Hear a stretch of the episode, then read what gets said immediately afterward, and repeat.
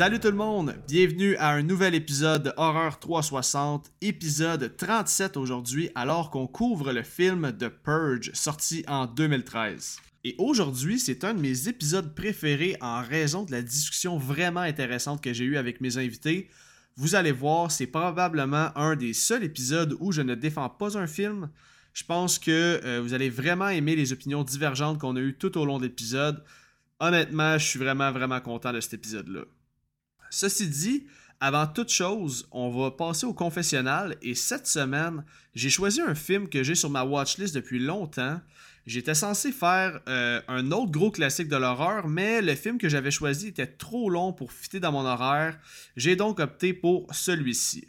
Donc, sans plus attendre, je vous invite à venir écouter ma confession.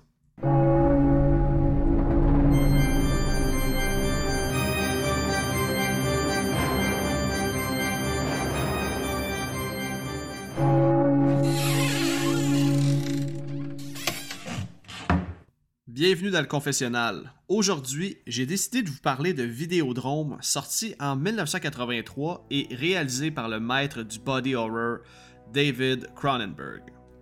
Bon là, je suis loin d'être un expert dans le genre du body horror. Je dirais même que je pourrais considérer Vidéodrome comme le premier film de David Cronenberg que j'ai vu. Je dis ça dans le fond parce que j'ai vu le film de Fly, la mouche, quand j'étais kid, mais j'ai zéro souvenir. Je serais vraiment dû pour le revoir par contre. Et là, avant que je défile mes notes dans mon sel, euh, je dois d'abord dire que j'ai plongé dans le film complètement blind. J'avais, pas regardé le trailer, je, je, connaissais aucunement le synopsis. Par contre, la pochette puis le titre du film m'ont toujours intrigué. J'entendais parler de ce film-là comme étant un masterpiece en termes de body horror et euh, évidemment ça a piqué ma curiosité. C'est donc pourquoi j'ai décidé de faire ça dans le confessionnal aujourd'hui. Et là, je dois dire aussi que j'ai vu beaucoup de similarités entre le film euh, d'aujourd'hui Vidéodrome et le film Hellraiser, euh, dû à la thématique de torture, de sexe, de violence. J'ai trouvé qu'il y avait vraiment beaucoup de points communs entre les deux films. Malgré que j'ai pas trippé sur le film plus qu'il faut, je dois dire que j'ai quand même été en complète immersion durant mon écoute, ce qui fait en sorte que j'ai pas pris beaucoup de notes. Par contre, je viens tout juste de le terminer et le film est toujours frais dans ma mémoire. Je vais donc commencer avec ce que j'ai aimé le plus euh, du film. En partant avec le body horror, évidemment, là, il y a de très belles scènes gore où le sang coule à flot et où les détails sont quand même très très graphiques, euh, à mon plus grand bonheur. Il y a aussi les effets pratiques là, quand on voit la fameuse télé. Là, je veux pas en dire plus pour pas spoiler pour les gens qui n'auraient pas encore vu. Mais côté effets pratiques puis body horror, c'est sûr que tu te trompes pas. Là. Pour les fans du genre, c'est sûr que je peux comprendre maintenant pourquoi il y a tant de positivisme par rapport à ce film-là. Euh, sinon, je pourrais dire que j'ai vraiment apprécié la performance de James Wood, soit celui qui incarne Max, le personnage principal. Je sais pas si, ben, en fait, c'est sûr qu'il a fait autre chose, mais moi, c'est un acteur que je connaissais pas, pas en tout, puis j'ai trouvé qu'il a délivré une solide performance. Puis là, comme à peu près tous les films que je revisite dans le confessionnal, tous les films des années 80, je dirais que le score et l'ambiance euh, sont vraiment deux aspects qui ont fait que j'ai embarqué dans le film. Puis c'est ça, tu sais, je me rends compte que on dirait que c'est comme une, chose de base là, pour un film des années 80 que d'avoir un bon score puis une bonne ambiance. C'est peut-être pour ça que c'est quelque chose qui est autant nostalgique quand on écoute un film puis qui nous fait ressentir bien les émotions. Bref, j'ai vraiment trippé sur l'ambiance puis le score dans ce film-là. Par contre, c'est pas mal tout pour les points positifs. Parce que là, si on y va de ce que j'ai moins aimé, euh, bon, je commencerai avec le fait que le film est dur à suivre, je trouve, dans le sens où je trouve qu'il y a plein de questions sans réponse. Puis là, tu sais, je connais pas assez le répertoire de Cronenberg pour savoir si c'est voulu ou non. Mais moi, ça m'a quand même fait chier. Tu sais, on t'amène toujours un peu dans des pistes. Le, film a pas vraiment de ligne directrice, on dirait. Il se passe beaucoup de choses, mais ça passe du point A au point B. Des fois, on, passe d'une scène à un, autre sans vraiment de raison. Puis, je sais pas, je me suis senti euh, un peu perdu au niveau du scénario. Euh, deuxième chose qui m'a gossé, euh, je sais pas si c'est juste moi, mais je trouve que tous les personnages féminins sont identiques ou presque. Je me suis mélangé tout le long du film à savoir qui qui était qui. Et euh, je pense que j'aurais pris une plus grande différence physique entre eux autres pour bien les différencier. Ça, c'est vraiment un petit point critique de ma part. Je suis peut-être un des seuls qui a trouvé ça. Mais moi, ça m'a fatigué. Et euh, ben, finalement, je dirais que j'ai eu beaucoup de misère à terminer le film. Les 15 dernières minutes m'ont paru interminables et euh, je me rends compte que ce film-là, en fait, il est juste pas dans mes cordes, malgré le beau gore euh, que, que, ça offre. C'est donc pourquoi je vais donner un 5.5 sur 10 à Vidéodrome. Selon moi, c'est pas un film qui passe. Je, vais sûrement choquer beaucoup parmi vous, là, parce que hier, quand j'ai écrit que euh, j'écoutais Vidéodrome parce que je l'écoutais en deux shots. Euh, les gens semblaient dire que c'est un masterpiece et tout, mais euh, bon, j'ai pas accroché plus qu'il faut. Je pense que ça arrive, tous les goûts sont dans la nature.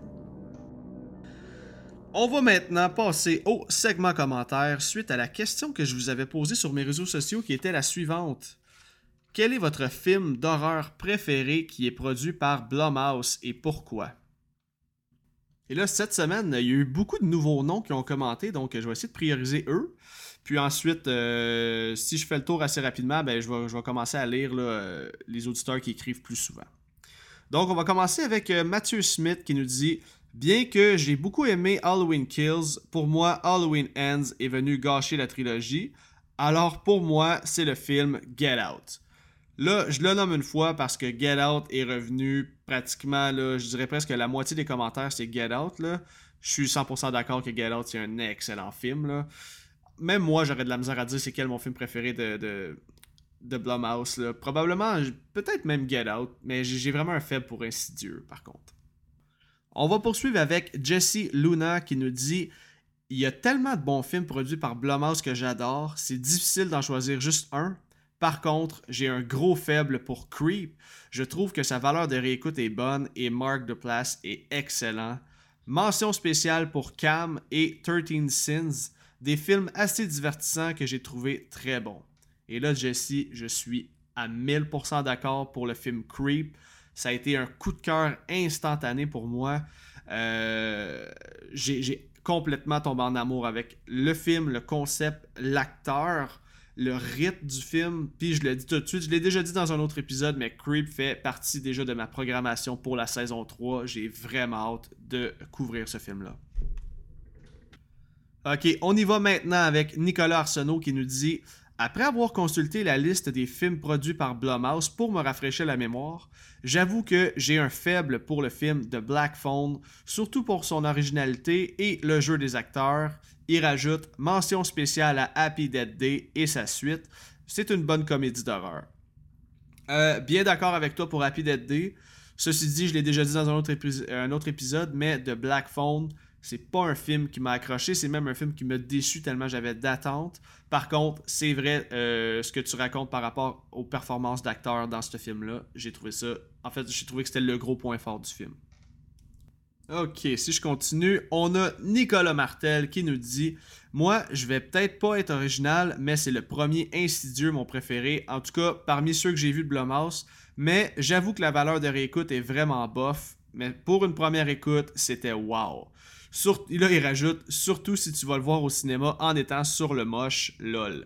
Euh, là, il fait un callback à ce que j'avais déjà dit dans l'épisode avec mon frère, le Top 10 Halloween, où euh, j'avais mentionné que j'avais déjà été voir. En fait, la première fois que j'ai vu le film Insidieux, j'étais sur le moche. J'entends encore le bruit des violons, là, des, des, strings, là, le, le, score d'insidieux, il est strident puis il, glace le sang. Fait que ouais, c'est ça. J'avais été voir ça sur le moche. Donc euh, bon callback, Nick. Et on va finir ça avec euh, mon bon chum Simon Primo Beauchamp du podcast Un autre podcast de cinéma. By the way, allez écouter ça, c'est vraiment bon. Lui, il nous dit Pour faire différent, je vais dire The Invisible Man. Il rajoute C'est un bon thriller moderne.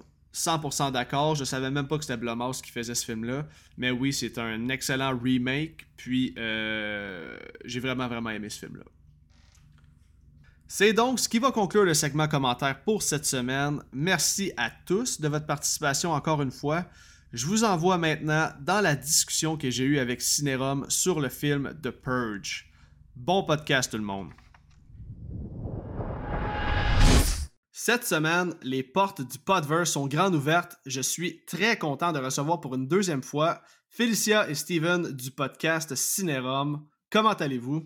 Hey! Bonjour. Ça va Bonsoir. super bien. Hello. Contente de te revoir, ça fait longtemps? Ça fait extrêmement longtemps, puis un peu comme j'ai dit à- aux gars de, de Terreur sur le pod au dernier épisode, eux, ça faisait un an et demi qu'ils n'étaient pas venus, vous, ça fait un peu moins que ça, mais Mm. il y a eu tellement de changements, même dans vos podcasts, dans le mien, tu sais, c'est- c'est c'est cool de se retrouver puis de voir le cheminement d'où ce qu'on est rendu, puis tu sais, même, pas juste au niveau du podcast, mais je pense que toutes nos, euh, nos opinions, nos, nos façons de, de critiquer un film ont pas Ça mal évolué aussi Ouais. depuis le temps. Fait que euh, j'ai vraiment hâte là, ce soir qu'on décortique The Purge ensemble. Est-ce que j'ai des bonnes choses à dire sur ce film-là? Euh, je me garde le mystère. Puis là, je voulais savoir, hein, parce que puisque je reçois Cinérum ce soir, qu'est-ce qu'on boit ce soir? Qu'est-ce qu'on boit ce soir? T'es-tu prêt à faire ton. euh, Ah, t'as amené la bouteille? Ben Hey, oui, certain, j'étais même pas là. prête, mais là, je vais, je vais se dire que c'est du Captain Morgan. C'est du rhum épicé. là. Je dirais pas. En fait, il n'y a même pas de description dessus. Ben, Captain Morgan, t'as faire la job. Ouais, c'est ça. Ben, Qu'est-ce le- que tu bois, toi, Alec? Moi, là, je suis vraiment pas compliqué quand je bois du rhum. Je bois la même affaire que la dernière fois que vous êtes venu. Moi, je n'achète que du Kraken. Fait que C'est Mm. bon. le Kraken, pour moi, c'est le meilleur rhum possible. Mais le Captain Morgan, je l'aime bien. Le Sailor Jerry, je l'aime bien. Mhm. Qu'est-ce qui est rhum brun épicé, là, je trippe pas mal, mais là, c'est ça. La dernière fois que vous êtes venu, c'est probablement le moment où j'ai été un petit peu le plus chaud euh, durant le podcast. Fait Ouais, t'étais chaud en, montant les escaliers, t'étais comme, ben là, j'ai pas le choix, là, c'est ça leur concept, là, on t'a entendu ça dire ça à, à ta blonde. Fait que je pense que oui. On Ah, ben, ça se peut, mais-. On revit le même, euh, le, le même scénario ce soir, fait que... euh, Yes. Cheers bref, to that. I drink to that. Yep. Yes. OK, avant qu'on commence, là, euh, je veux vous donner mes excuses parce que la dernière fois que vous êtes venu, c'est la fois où j'ai donné la note la plus basse à un film. Puis là, ça va être encore pire. C'est ça? Ben, j'ai comme l'impression que oui, puis honnêtement, je vous jure que c'est pas voulu, là, mais ça donne que c'est deux films que j'étais super hype de revisiter. Puis une fois que je les ai revisités, j'ai fait Eh, Nos films de merde avec Cinérum. C'est correct, ça. Ben, en tout cas, je me suis dit en plus, je vais m'en reprendre parce que The Crazies, j'étais comme. Ben, le pire, c'est que c'est pas si pire, mais là, je me suis dit, euh, The Purge, là, je je suis pas mal On sûr que c'est- aussi bon que dans mon souvenir. J'ai vraiment hâte qu'on en discute. Donc, Hmm, sans plus attendre, euh, on va passer à notre. euh, on va faire un petit tour de table de nos appréciations personnelles, sans spoiler évidemment. J'aimerais ça connaître votre avis sur le film de Purge. Comment s'est passé votre écoute, puis c'est quoi votre opinion générale du film, là, sans trop spoiler. On va Mm. commencer avec toi, Félicia. Eh, on dirait vraiment qu'on est comme dans Back to the Future, dans le sens qu'on a eu une conversation très, très similaire quand on a parlé de Crazy ensemble. C'est des bons souvenirs. Pour moi, The Purge, c'était un, super bon film. C'est un des films que j'ai vraiment aimé quand je l'ai vu la première fois. Je pense que, comme tu dis, plus on écoute de films, plus notre lunette change, plus on prend de l'expérience en tant que, on va dire, euh, je sais pas, là, Analyste. peut-être? critique. Oui, c'est ça Ah ouais. notre analyse change un peu. Donc, euh, je suis plus critique que je l'étais, mais je te dirais que j'ai quand même eu du fun. Puis qu'en finissant hier soir, parce qu'on l'a écouté hier soir, j'ai écouté le deuxième. Parce que j'ai vu passer ces réseaux sociaux que vous disiez, me semble c'est le pire de la, c'est le moins pire de la gang, le premier. J'ai réécouté le deuxième juste pour être dans le verre puis qu'on puisse. euh, en- Moi, je en me suis peu. endormi, j'étais allé me coucher. J'ai pas fini le deuxième. Ouais, non, ok, mais t'as- tu t'es pas endormi sur le premier quand même. Tu sais, on Non, l'a- non, on l'a ben non. écouté au complet. là. Mais on devient plus critique parce qu'on on voit plus de choses, puis on se rend compte des fois qu'il y a des sujets qui, qui reviennent ou qui sont pas exploités là, au maximum. Mais Ok, c'est parfait, ça. C'est merveilleux. De ton côté, Steven? Ça, c'est c'est le genre de film que le concept qui est meilleur que le résultat final. Tu sais, c'est une, hmm. belle critique de la société. L'idée, là, l'idée de base est super géniale, là. mais le résultat, t'es comme, ah, c'est c'est juste ça. C'est c'est ça. Il y, a deux, il y a deux trucs que j'ai bien aimé du film, mais là, pas, c'est pas des. On va en reparler Non, c'est ça, on en a reparlé plus tard. Il y a- Il y, a deux choses que j'ai que j'ai le plus aimé. c'est- C'est ça. Je le dirai pas, je vais le dire tantôt. Bref. Fait que c'est ça. C'est le, le concept, il est meilleur que le résultat final. Voilà. C'est ce que j'ai à dire. Ça résume, ça résume. Ben, j'ai j'ai l'impression que je vous rejoins dans vos deux takes, dans le sens où Félicia, tu dis que, tu sais, plus on voit de films, plus on analyse des choses, plus on voit de choses. Ça, c'est entièrement vrai parce qu'à ma première écoute, en 2013, toutes ces choses-là, je les voyais pas. Puis je m'en foutais, en fait. ça. Et euh, de ton côté, Steven, tu dis que euh, le concept est nice, 100% d'accord. Moi aussi, que je trouve que le, le concept est insane, juste vraiment mal exploité. Puis tu sais, mettons que je vois avec mon, mon appréciation, là, je dirais que c'est ça. Moi aussi, c'est une grosse déception là, de- lors de ma réécoute. J'étais Mm. vraiment hype là, de couvrir ce film-là avec vous, comme je vous ai dit au début, parce que je me suis dit on va se rattraper pour The Crazies. Et là, Ça dit, par exemple, je suis euh, mitigé, tu sais, vraiment sur l'opinion que j'ai du film. Beaucoup de bons points, trop de mauvais points. Fait que je pense Mm. qu'au final, dans la balance, c'est ce qui va faire en sorte que ma note va peut-être euh, être très basse, là. Bref. On en Ok. reparlera. Peut-être qu'avec la discussion qu'on va avoir, ma note va augmenter, mais on sait jamais. Tu sais, avec Ethan Hawke puis le- Lena Headey, hein, qui joue euh. Cersei dans Game of Thrones. Mhm. Euh, Et ce Sarah film-là, Connors dans Terminator. On pourrait leur dire shame, shame, shame pour ceux qui ont regardé Game of Thrones, mais c'est vrai, le Walk of Shame, c'est vrai en Chris. Euh, sinon, qu'est-ce que je pourrais dire, c'est ça, c'est que je me souvenais pas que c'était aussi cheap. Tu sais, euh, on sait que Blumhouse, c'est c'est un peu ça leur but, de faire des films de 5 millions et moins, puis euh, de faire vraiment beaucoup de cash. Mais j'ai comme l'impression que, en tout cas, il y a vraiment beaucoup de façons, la façon que c'était filmé, la caméra, j'ai trouvé cheap, il y avait beaucoup de raccourcis de scénario, beaucoup de gaffes scénaristiques. C'est probablement ça qui a coulé le film. Pour moi, là, vous allez voir le plus tard dans l'épisode, j'ai écrit un paragraphe complet où ce que genre je vais péter ma coche là, parce que ça m'a vraiment fait pogner les nerfs, là, genre royalement. là. Bref, Mhm. je vais essayer de me calmer quand même, là, mais façon de parler que euh, ce film-là m'a quand même fait chier à bien des places. Euh, sinon, je peux te dire, regarde, il y a des personnages vraiment mal castés. Je vais y revenir ça aussi. Dans le fond, tout ce qu'on a Hmm. déjà dit, c'est ce que j'allais lire, là, que ça a un potentiel de devenir wow, mais euh, à toutes les fois que tu penses que ça va devenir wow, il y a un élément de merde qui te ramène à la case départ, celle de la déception. Puis là, t'es comme, ah. Puis le pire, c'est que des fois, tu te dis, euh, tu sais, le- le- les prochains vont rattraper, mais ça, c'est une, une franchise que ça n'a jamais levé finalement, dans le sens que je trouve que ça n'a pas apporté ce que ça avait apporté. Ouais, de mais il y en a six, tabarouette. Donné- moi, sérieusement, Ouais. j'ai vu. Je me rappelle clairement les trois premiers. Le 4, apparemment, je l'ai vu. Après ça, j'ai décroché. Parce que ça n'a ça, pas venu euh, m'apporter rien de plus là, au niveau de cette franchise-là qui n'avait pas déjà été dit. Là. Ouais, mais moi, j'ai un bon souvenir du 2. Le 2, je l'aime, moi. Je l'ai écouté. Le hier, et- 3, ben c'est parce que le 2, ils, ils ont vraiment, vraiment bien utilisé le concept de la purge. là, parce que là, on voit vraiment ce qui se passe comme pas Ben, c'est seulement ça à ça aurait dû être dans le premier, Colin. Ouais, mais le but, c'était que ce soit un huis clos. Mais en tout cas, je pense qu'on va Ouais. en parler au fur et à mesure, mais dans, dans le deuxième, il y a plus d'action, tu vois plus qu'est-ce qui se passe dans la purge, mais dans le premier, tu as vraiment plus le développement des personnages par rapport à ta moralité, par rapport à ce qui est socialement accepté, puis par rapport à quel point on porte tous un masque. Exact. Donc, euh, c'est c'est pour ça qu'on dit que le concept, il y a quelque chose, mais là, en l'écoutant, puis en t'attardant aux détails, il y a des choses qui marchent pas. Mais tu sais, quand tu l'écoutes tu l'écoutes la première fois, puis tu es juste là pour le, le plaisir, tu es au cinéma, tu es en 2013, là. Que du fun, on l'a aimé, le film, là. À l'époque. Moi, moi, je suis sûre que je vais être la plus positive de nous trois parce qu'en général, je suis positive, sauf euh, pour l'Halloween que toi t'adores, là. Mais à part ça, ça va bien. Mais tu sais, par rapport au concept, là, disons là, que. euh, En fait, pour le premier film, là, que ça se passe à huis clos, c'est vraiment une histoire de budget. là, tu sais, Je vais, je vais le dire un peu dans mes fun facts, mais il y a Mm. plein d'affaires qui ont été coupées même parce que euh, c'est ça, il y avait vraiment un petit petit budget. Là, fait que je pense que c'était plus un, comme un projet de pilote. Ça a l'air qu'il a comme travaillé des années là, avant que ça soit accepté, là, euh, ce film-là. Ah ouais? Ouais, il l'a pitché à plein de places. Là. Je veux pas dire n'importe quoi, là. J'ai, j'ai lu beaucoup sur bien des films là, dans les derniers jours, là, mais il me semble que c'est par rapport à The Purge là, que j'ai lu cette, euh, cette information-là, qu'il a travaillé dessus pendant comme presque 10 ans là, avant que ça soit vraiment quelque chose de concret. Puis euh, c'est ça, aujourd'hui, ben, c'est pratiquement tout ce qu'il a fait. là. Bref, je vais aller la fiche technique dans vraiment pas long.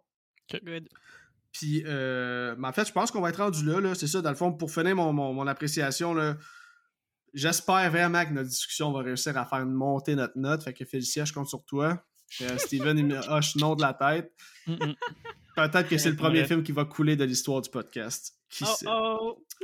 Ok, fait que on va euh, procéder à la fiche technique. Après ça, je vais y aller avec les fun facts. Puis ensuite, on va se faire un, ma- un malin plaisir à détruire le film ou, qui sait, lui donner l'amour qu'il mérite. Ben oui! Un petit peu de love, un petit peu de love care. Why not? Parfait. Fait qu'on y va comme ça. Euh, The Purge est une franchise médiatique d'anthologie américaine centrée sur une série de films d'horreur d'action dystopique distribuée par Universal Pictures. La franchise a débuté en 2013 avec le film qu'on couvre aujourd'hui et qui est écrit et réalisé par James de Monaco, lui qui a aussi réalisé ou co-réalisé les quatre autres suites. D'ailleurs, comme tu disais Steven tantôt, il y a un sixième opus qui devrait sortir quelque part en 2024 voire peut-être même en 2025, si la grève des acteurs et scénaristes persiste. Mhm. On ne Ça sait jamais. tarde bien des affaires, ça. Le film met en vedette Ethan Hawke, qui est toujours excellent dans chacun de ses Applause. rôles, dans le rôle de James Sandin. Lena Headey, je sais vraiment pas comment on le prononce, là. je pense que c'est Lena. Headey. Moi, je l'appelle Cersei. Ouais, c'est ça. On va y aller avec Edie, OK? Euh, dans le rôle de Mary Sandon, on a euh, Max Burkholder dans le rôle de Charlie Sandon et finalement Adelaide Kane dans le rôle de Zoe Sandon. Là, j'en nomme juste quatre parce que c'est la famille, mais il y a un autre gros acteur qui va donner des points au film un petit peu plus tard. Euh, on sait tous c'est qui. Là. Mhm. Euh, si je poursuis, euh, The Purge a été tourné avec un budget de seulement 3 millions de dollars et ça a récolté un immense 91 millions de dollars au box-office. Et c'est ce que j'adore de Blumhouse. Hein. C'est toujours des Mhm. petits budgets de 5 millions et moins et la plupart du temps, je dis vraiment la plupart du temps, ils vont frapper des coups de circuit. Et euh, souvent, ça va devenir des films même cultes, là, voire même des débuts de franchise. On pense à Insidieux, euh, Sinistre, qui n'a pas été une franchise, mais quand même qui est un film euh, avec un, bon succès. Je voulais parler aussi de quelque chose de bien important qui me touche, puis je pense que ça va, ça, ça va peut-être vous intéresser. Moi, ça me rend vraiment triste de constater qu'au Québec, on pourrait tellement faire un bon film d'horreur avec un budget de 3 millions, mais pour une raison qui m'échappe, c'est jamais arrivé. Pensez-vous, vous autres, là, que c'est dû à la clientèle qui est plus conservatrice au Québec?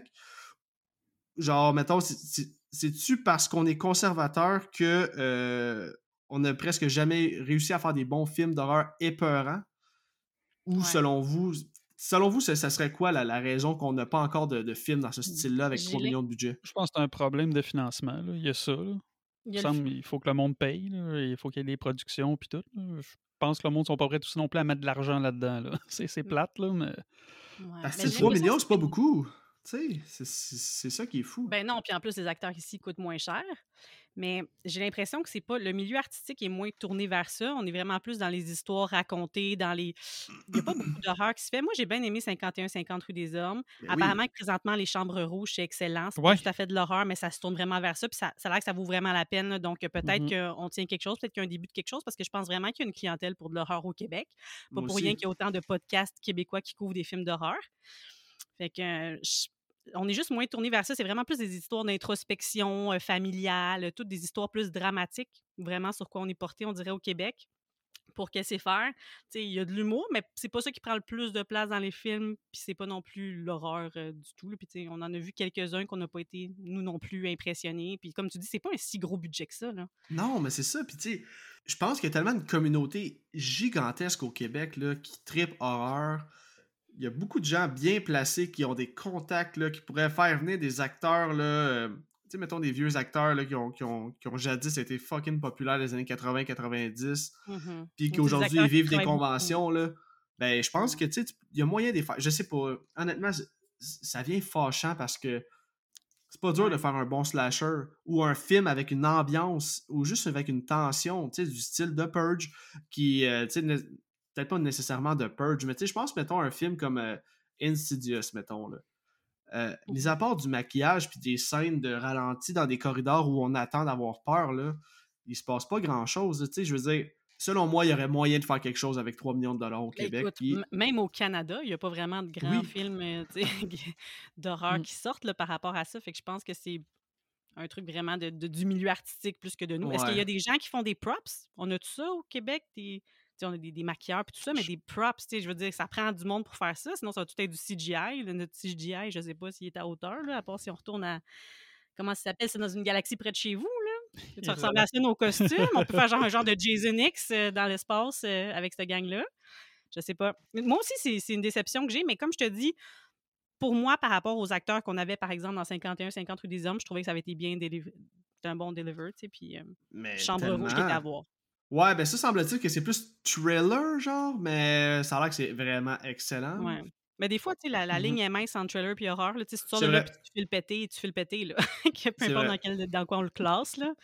Ouais. Mon, mon beau-frère est sorti de là, puis il voulait pas trop écouter des films d'horreur avec nous, puis il était comme Ouais, je suis pas sûre, les filles, que vous allez triper si vous allez là. Je suis sorti de là, puis je filais so-so, là. Fait que- ben non, ben non. Ça va être correct. On va y aller. Serge, là, aussitôt qu'il est sorti de la salle, il m'a écrit, Serge de Terreur sur le pod, il m'a dit Ouais. Hey, c'est insane, va voir ça, puis comme dépêche-toi, puis j'ai comme Ok, je, je, c'est sûr, je vais. c'est sûr que ça d'œil. sera pas non plus en salle longtemps. Non. Est-ce qu'on sait, 51-50, ça a-tu fait un bon box-office? Ça a-tu marché? Il y a ça pas. aussi, si, si ils l'ont essayé puis que ça n'a pas pogné, puis c'est du Patrick Sénécal qui a un bon crowd qui le suit, est-ce qu'ils pensent qu'on Ouais. pas assez? Ben, tu sais, on passe, mettons, aux 7 jours du talion.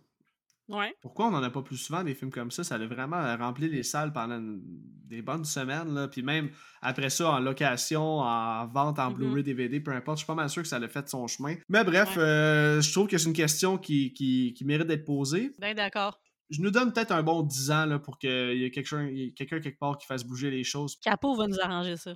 Ben oui. Ouais, puis tu sais, j'ai déjà eu des discussions avec Steve Villeneuve, là, j'ai dit, pourquoi, man? Pourquoi que...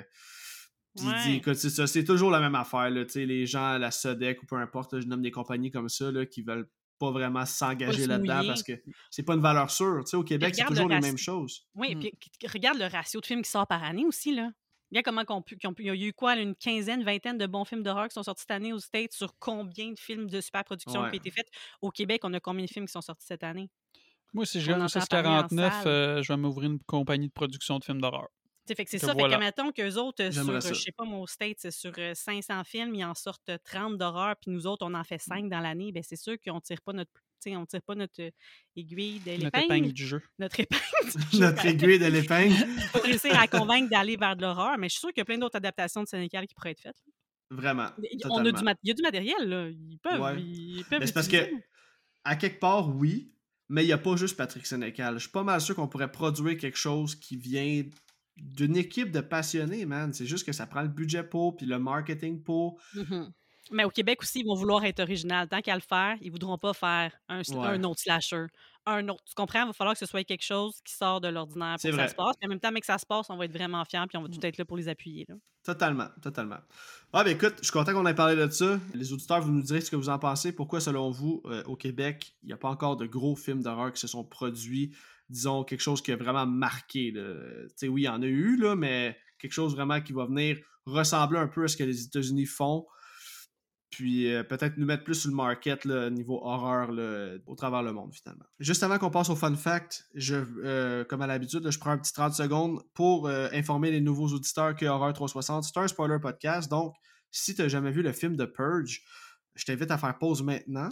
Va visionner le film et reviens tout de suite après parce qu'on s'apprête à spoiler le film de A à Z. Le film est disponible à location un peu partout ou euh, sur Crave pour les abonnés. Puis sinon, euh, sur Helix aussi. Mhm. Ah, ah, ah, ok, ça se peut ça. Ça fait longtemps que j'ai plus de câble. euh, Ceux qui sont abonnés au câble, c'est possible de l'avoir euh, dans ton club illico là, gratis. Mais tu payes pour là, dans ton câble, mais quand même. Ouais, ouais, ouais, mais crème, c'est bon à savoir pareil parce que je suis pas mal sûr que parmi les auditeurs, il y a des gens qui ont Helix. Là. Ok, on va y aller avec les fun facts. Puis le premier fun fact est vraiment intéressant pour connaître l'idée derrière le film. là. Je sais pas si vous avez fait un peu de recherche par rapport au film. Hey, non. Bon, ben c'est parfait. laissé, je vais ouais. pouvoir vous en apprendre parce que là, quand j'invite Serge, là, il est sait trop tout. Il préparé. c'est tout. Que là, il n'y a pas moyen de le surprendre. J'y vais avec le premier fun fact. Euh, le réalisateur James de Monaco a révélé que l'idée de la purge lui serait venue euh, dans la tête là, après qu'il y a eu une altercation sur la route avec un autre homme dans un cas de road rage. Les, les deux hommes, ça- ils, s'en- ils se sont battus littéralement, là, à coup de poing sa gueule puis tout.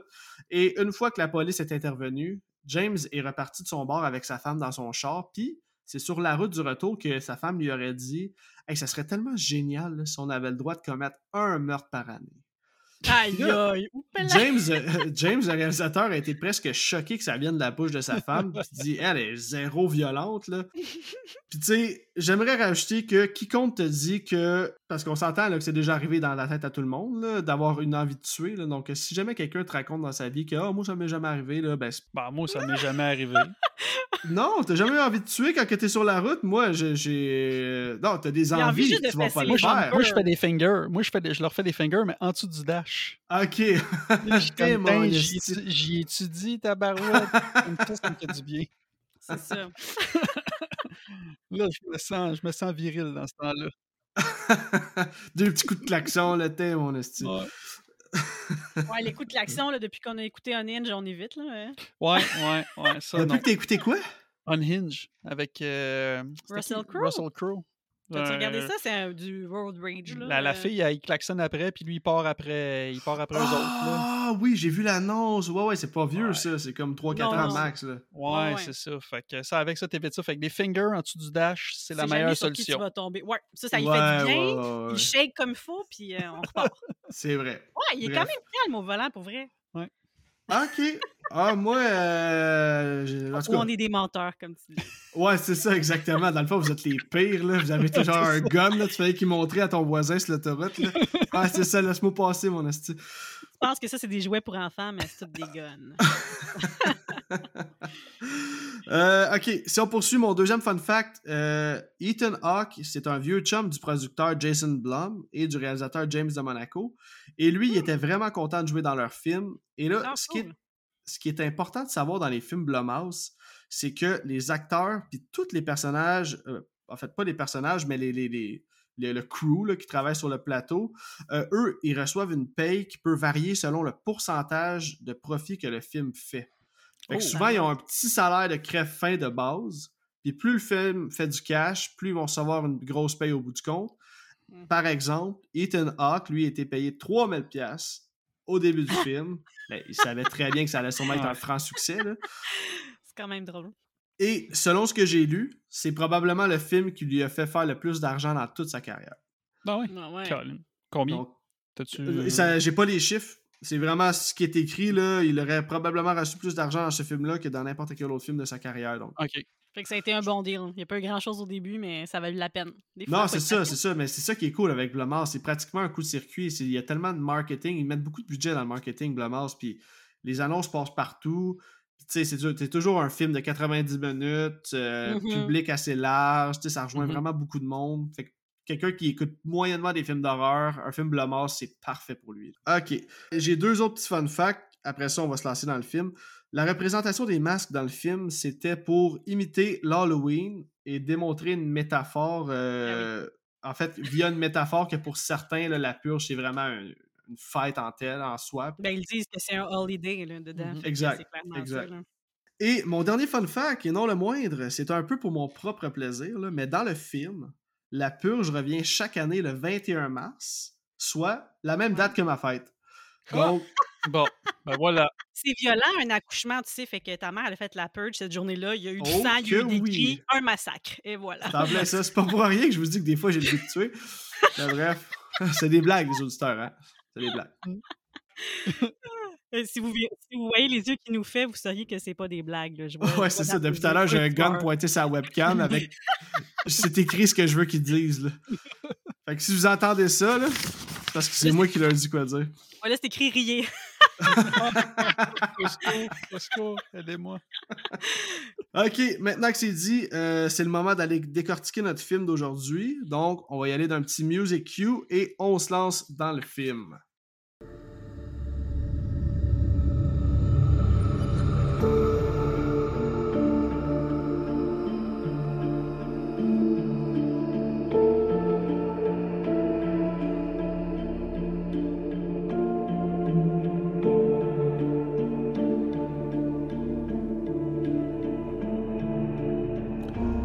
Film commence sur un texte blanc sur noir où on, y- on- on nous situe dans le temps.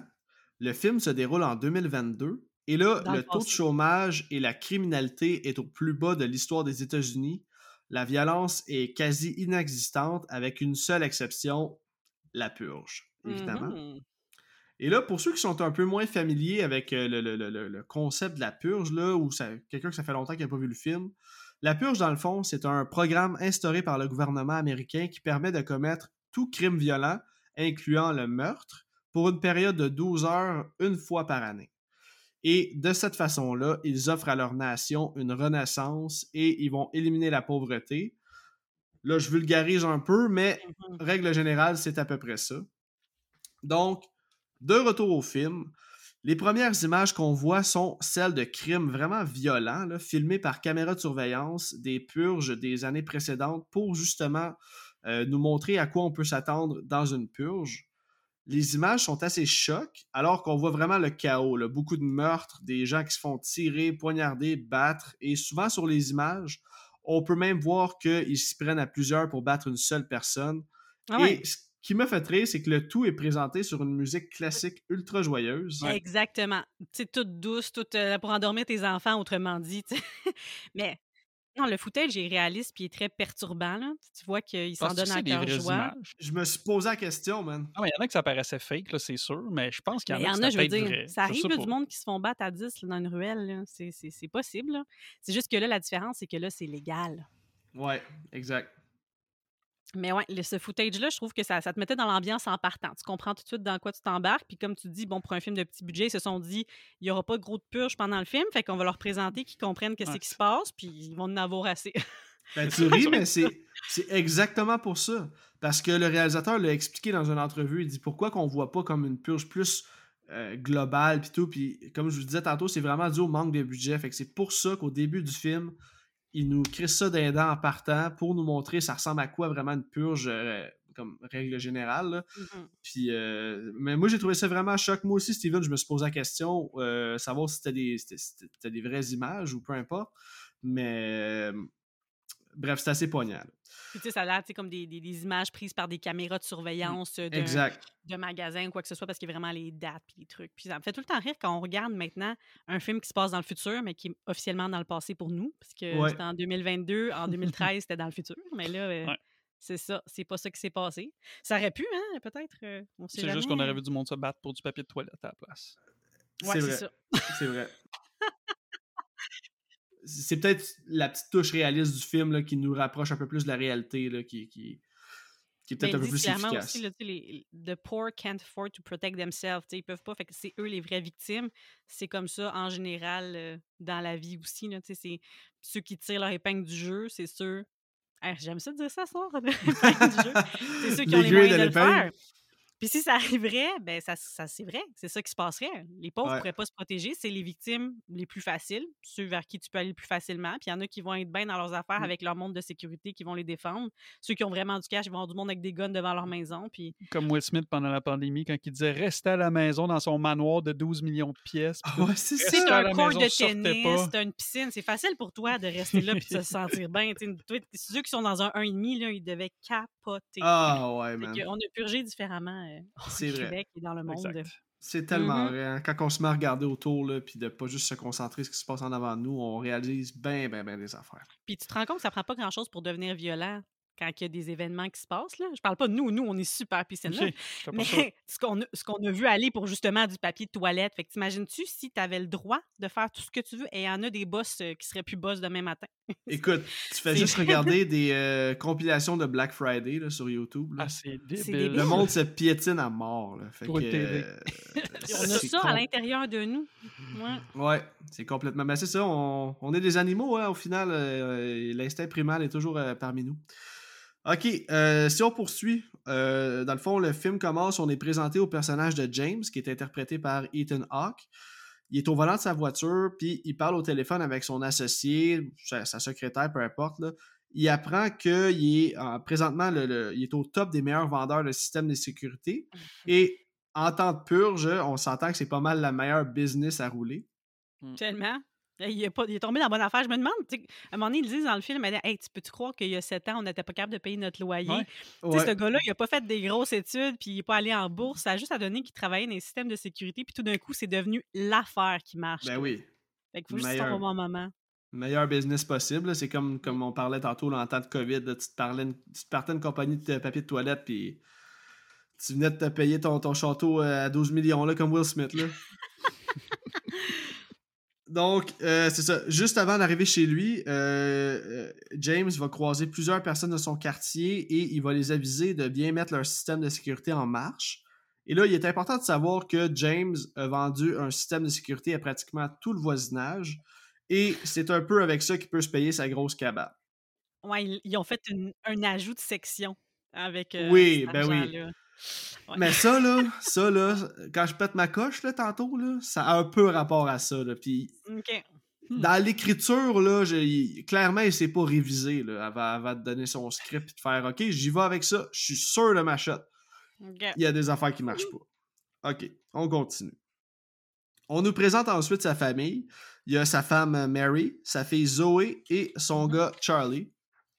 Et là, avant qu'on aille plus loin, OK, je veux en parler tout de suite. Il y a Timmy dans la famille. Ben oui, le petit robot. Ben oui, ben oui, ben oui, je vais en euh, parler. qui- c'est bon. Bon, ben oui, inquiète pas, je vais le décrire, là, puis il, il me fait penser à... Toy Story. Ben oui, Toy Story. On dirait que c'est fait maganer par le petit gars de Sid, par Sid, là, le petit voisin, là. Creepy! C'est en plein ça, c'est vrai. Mais là, ce que je voulais dire par contre, c'est que euh, avant qu'on aille plus loin, je, je veux en parler tout de suite parce que ça m'a fatigué en esti, là. C'est-tu juste cheveux. moi? Ah, hey, you got me, ok? C'est-tu Ben oui. juste moi ou plus le film avance, Mhm. plus les cheveux de Mary sont de pire en pire? Genre, première scène, belle petite coupe, on dirait ses vrais cheveux. Deuxième Après ça, c'est fois où on la voit, une wig.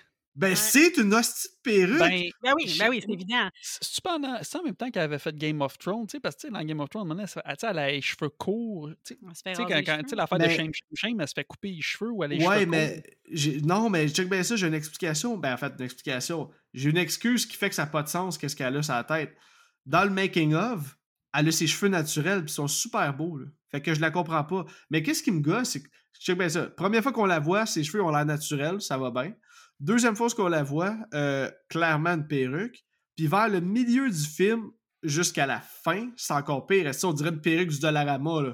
Est-ce que niaisez-moi pas, là? Mais on- parce qu'elle est décoiffée, là. T'as-tu déjà eu chaud? Toi, moi, je vais te dire, si je me mets à avoir chaud, je vais avoir l'air d'avoir une perruque tantôt sur la tête, puis c'est mes cheveux, je te confirme. Ah ouais? Non, non, non, non, mais écoute bien, à un moment donné, c'est puffy.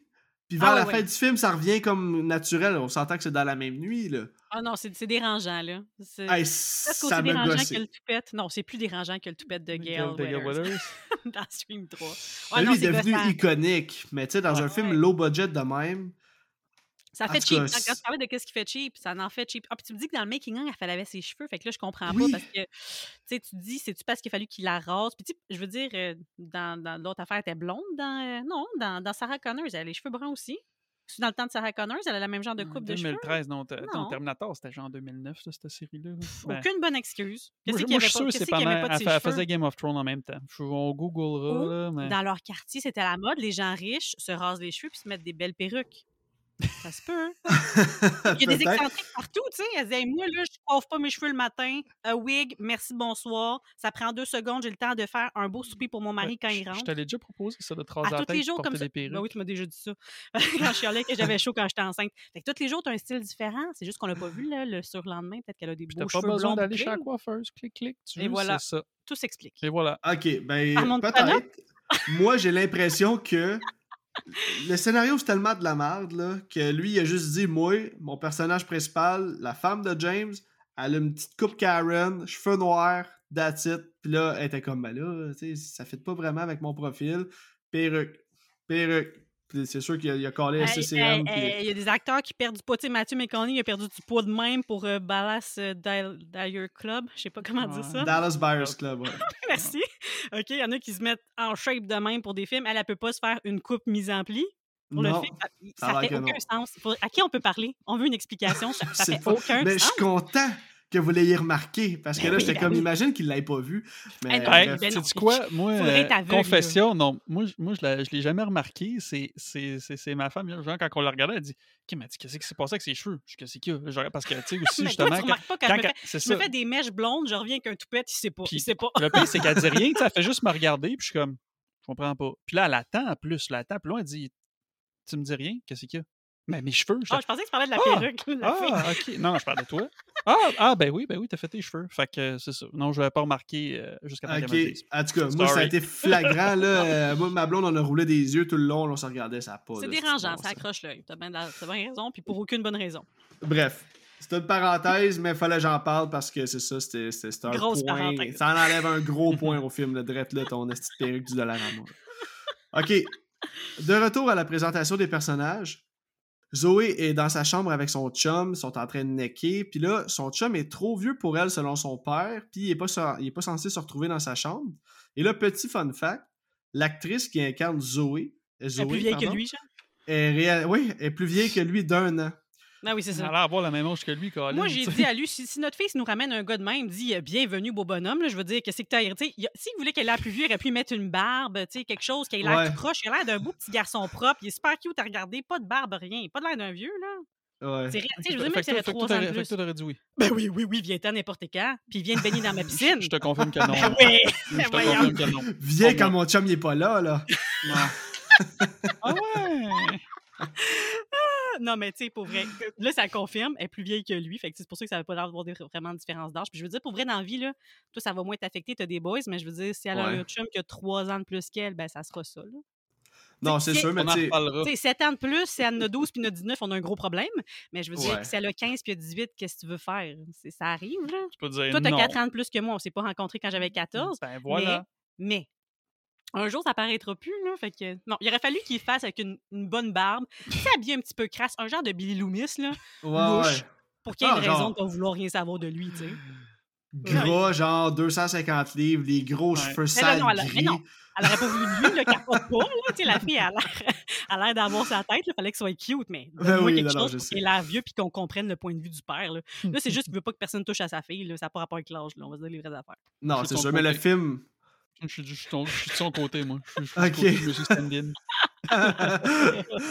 Euh, bref, elle va lui dire qu'il est temps de partir avant le lockdown parce que euh, c'est ça, tu sais, c'est la purge à soir, hein, fait que euh, chose qu'il va accepter de faire et il va euh, quitter le domicile entre guillemets.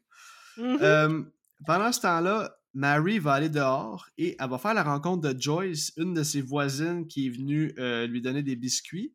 Oh, la salle. C'est Joyce ou Grace? Il me semble que c'est la même que la C'est. Grace. Ouais, c'est Grace, Grace, son nom. J'ai Ouais. écrit Joyce, je sais pas pourquoi. Bref, elle va faire la rencontre de Grace, une de ses voisines qui est venue lui donner des biscuits. Et euh, il y a d'autres voisins qui vont aussi passer en voiture pour dire à Mary, genre, Hum, j'espère que t'as faim. Les biscuits à Grace, c'est les meilleurs. Fuck, man, clairement, ils sont empoisonnés, ces petits biscuits-là. là, je veux dire. Ben oui. Ben oui, ben oui, ben oui. Moi, Pourquoi j'irais pas les- toucher non plus. Non. T'as-tu vu sa face de psycho, là? Non. Moi, euh, eh oui. C'est cinéra, mon. Je me reverse du coke, là. Désolé, les auditeurs. Ah, il n'y a pas de problème, là. Gâtez-vous. Puis, tu sais, toute leur conversation est louche, puis Grace, elle joue vraiment mal sa game de, de voisine jalouse, là. Parce que, tu sais, elle va annoncer à Mary, dans le fond, que, ah, tu sais, il commencera à avoir du patinage dans le voisinage, comme quoi, euh, ah, c'est grâce à nous si vous avez une belle maison, puis euh, blablabla. Ouais. Trouvez-vous que c'était trop évident que les voisins étaient louches, vous autres? Ah ben Non, là, la- trop- sauf qu'il y a du monde de évident, même, là. tu sais, qui te font des, euh, des, des, des- comment t'appelles ça? Quand tu dis quelque chose de positif à quelqu'un? Qu'est-ce que tu veux dire?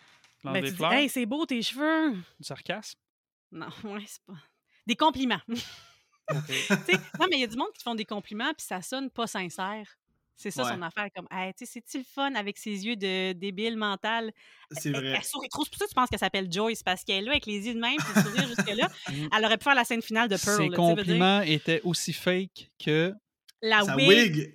ben, que sa wig, mais que c'est. Ah, c'est. Ils sont fake, tu penses? Ben, Ah, tu vois, ça, ça m'a Colin, pas accroché là, s'ils sont fake, c'est beau ou pas. euh, Ah, Chris, me semble, ils sont pas si décolletés que ça, mais j'ai pas tant porté attention. Moi, j'étais tellement encore omnibulé par la coiffe à l'autre.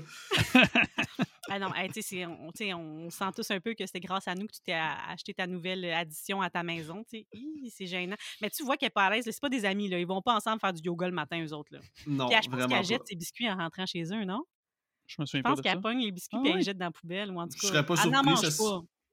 Ce serait logique, là. Ben honnêtement. Elle critique, elle critique les voisins aussi. Elle dit Ah, j'ai donné des biscuits à eux autres aussi, mais tu sais, c'est pas vraiment comme s'il avait besoin de biscuits. Moi, j'ai pris ça comme si elle disait comme qu'il était un petit peu fat. J'étais comme, hey, elle est pas du monde, cette fille-là. Elle parle dans le dos de tout le monde. C'est une vraie, une vraie, une vraie voisine gonflable. euh, Pas juste des seins. là. Une voisine gonflable, j'aime ça. Première fois que j'entends ça. Euh, ok. Bref, c'est ça. euh, Mary va retourner dans la maison et euh, elle va être surprise quand elle va tomber sur le petit robot téléguidé de, que son fils conduit, hein, qui s'appelle Timmy. Et là, dans le fond, euh, Charlie semble être bien solitaire, puis lui, il passe la majorité de son temps enfermé dans sa cachette. Il y a une petite cachette secrète dans sa chambre, puis il, il se met des lunettes qui lui permettent de voir ce que le robot voit. Et euh, comme on a dit tantôt, hein, qui nous a fait vraiment fait beaucoup penser à Toy Story, si je décris la poupée, c'est comme une. Je Manque dis la juste les le robot, là, c'est comme une poupée à moitié brûlée sur un genre de petit appareil à moteur avec quatre roues. Mais comment il l'a euh, brûlé? Qu'est-ce qu'il a essayé? Je me demandais ça. Je dis, tu fait une autre expérience? Il a pris un briquet. Qu'est-ce qu'il a fait? Tu sais, avec le cash qu'ils ont, il est pas capable de d'avoir les moyens plus que ça, de se faire un plus beau robot que ça. Ah non, c'est parce qu'il aime ça. Il est un petit peu, tu sais, il est brillant, bizarre. mais il veut l'avoir fait lui-même. Ah oui, c'est ça. Sa, sa mère, tu vois qu'elle le regarde et elle est comme Je suis tellement fière de toi, mais mon Dieu, que j'ai peur que tu me tues dans mon sommeil. Elle a peur à chaque purge. Comme moi, j'ai écrit une histoire aujourd'hui euh, sur euh, quelqu'un que, genre, euh, il aimait tellement les gens que ça les tuait, ça leur arrachait le cœur. Ah, c'est beau, mon gars, je suis fière de toi, espèce de malade. ouais, c'est ça. Un style de psychopathe. Mais parlant du kid, là, Ouais. avant qu'on aille plus loin, là, je veux savoir, qu'est-ce que vous pensez du casting de la famille? là? Parce que moi, pour vrai, le kid, là, c'est mon point faible du film. là. Je l'ai Et pas compris, moi non plus. en plus de prendre des décisions stupides tout au long du film, il est vraiment pas bon acteur. Puis je trouve que son personnage est ultra mal écrit. Genre, il nous donne beaucoup de renseignements inutiles. je vais le dire un petit peu plus tard dans le film, mais vous pensez quoi, vous autres, règle générale, à ce temps qu'on a vu les quatre membres de la famille, là, trouvez-vous que c'était un bon casting, mis à part peut-être Ben le kid? Les, les parents, Les c'est parents, c'est là. parfait. La Ouais. fille, trop vieille. Ben, la fille, c'est qu'elle n'est pas vraiment importante, elle apporte pas grand-chose. Je trouve que sa réaction, elle aurait pu aussi elle péter une coche, vouloir tuer son père. Elle aurait pu, Ouais. tu sais, Parce que même à un moment donné, on la voit plus de plus place. pendant le film, mais ça, c'est plus long. On la voit plus, puis on était comme Ah, surprise! Puis le kid, Ouais, ben, il, est juste, euh, il est juste weird. Là, il m'a pas laissé, il m'a laissé ni chaud ni froid. Là, il restera pas dans les annales, mais je veux dire, moi, il m'a pas euh, dérangé. Je trouvais que. Tu sais, il y a des gens qui sont juste weird, banal dans la vie. Hein. Fait qu'ils ont dit, nous, on va faire un kid weird, banal. Il y en a bien du monde de même. C'est pas tout le monde qui est extravagant ou qui, genre, qui est intense. Là, fait que je me dis, bah, c'est ça qu'il a voulu écrire, ça qu'il a voulu Ils écrire. là. calculaient avec leur budget. Là. Ils étaient comme Ah, En même ouais, temps, on voulait quelqu'un d'autre, mais ça coûterait Puis trop tu sais, lui, il a l'air d'être dans l'espèce de je veux pas que ça devienne quelque chose de normal ce qui se passe parce que je suis pas sûre que ça se fait, mais peut-être que j'aimerais ça. C'est pas clair c'est quoi son opinion de la purge parce qu'il va vouloir, bon, euh, aider le gars, mais il y a quand même une curiosité malsaine par rapport à ça. Tu il prend son, son bonhomme pour qu'il regarde les écrans. Donc, C'est vrai parce que dans que sa lui, cachette, tu Ouais. dans sa cachette, t'as remarqué, il y avait un petit dessin dans lui, c'était comme, c'est écrit comme The Purge, puis il y a Ouais, comme puis il y a des coups feu. de taureau, il y a des Ouais. affaires. Fait que, il, il est ambivalent là-dedans. Il pourrait devenir un Michael Myers, je pense, ce, ce petit kid-là. Il n'est juste pas encore décidé de qui est-ce qui est. Fait qu'il s'est dit, hey, moi, essayer d'être un bon gars, voir est-ce que ça marche pour moi. Fait qu'il est juste weird. Puis, tu sais, lui, dans le fond, ça fait 10 ans que la purge existe. Ce petit gars-là, il a quoi, 12 ans? Fait que depuis qu'il vit, c'est une soirée familiale, genre Thanksgiving, on s'assoit, on boit, puis on regarde la purge à la télé. T'imagines-tu Ouais. comment ça te fucked up? Puis t'as des parents qui essaient de t'en prendre la moralité, de faire la différence entre le bien et le mal. Et où la ligne? Est-ce que toi, tu peux? C'est illégal. Toi, comme enfant, ce soir-là, tu peux-tu euh, couper un doigt à ta mère, tu sais? Juste pour tester, pour le C'est- mais c'est peut-être réservé aux 18 ans et plus. C'est pas, c'est pas écrit dans le film. Là. Hum. Mais c'est ça, il Est-ce que l'inceste aussi, c'est permis? Genre, hey, ma fille, tu iras pas avec ce gars-là, mais t'as une belle petite jupette, ce soir, je te prends par en arrière. C'est c'est pas beau, ça, mais tu sais, ça ouvre la porte à toutes ces bizarreries-là. Non, c'est vrai! Parce Ben, qu'ils ont c'est vrai, tout, non, c'est vrai. tout. Il a dit tout est permis jusqu'au meurtre. Mais moi, ça aurait été plus tout est permis jusqu'au viol, parce que tant qu'à moi, le viol, l'inceste, c'est pire que le meurtre. Mais c'est comme si tu disais, tous les crimes sont permis, ah, puis le meurtre aussi. Mais des fois, il y a des affaires qui font plus mal que le meurtre, tu sais. Ah ben oui, J'étais définitivement. mal à l'aise, là. hein. Mais tout ça, tout ça est vrai. Fait que ce petit kid-là, il vit là-dedans. C'est ça sa vie. Fait que je comprends que ce soit weird. La fille est plus vieille. Mm. Elle a connu peut-être un peu c'est quoi juste avoir hâte à Noël, pas avoir hâte à la purge. Ouais. C'est différent, tu sais. Ah ben non, mais c'est un bon take. Puis écoute, on va revenir. là, C'est sûr, je pense que c'est vraiment aujourd'hui, ça va être ça le plus gros sujet de discussion dans le sens où euh, beaucoup de mauvaises décisions, beaucoup de genre, ils savent pas ce qu'ils veulent les personnages, on dirait. là. Puis Charlie, c'est le pire. Là, tu sais, il a peur de la purge, mais comme il, comme tu dis, il y a comme une curiosité malsaine qui l'amène toujours dans, à se mettre les pieds dans les plats.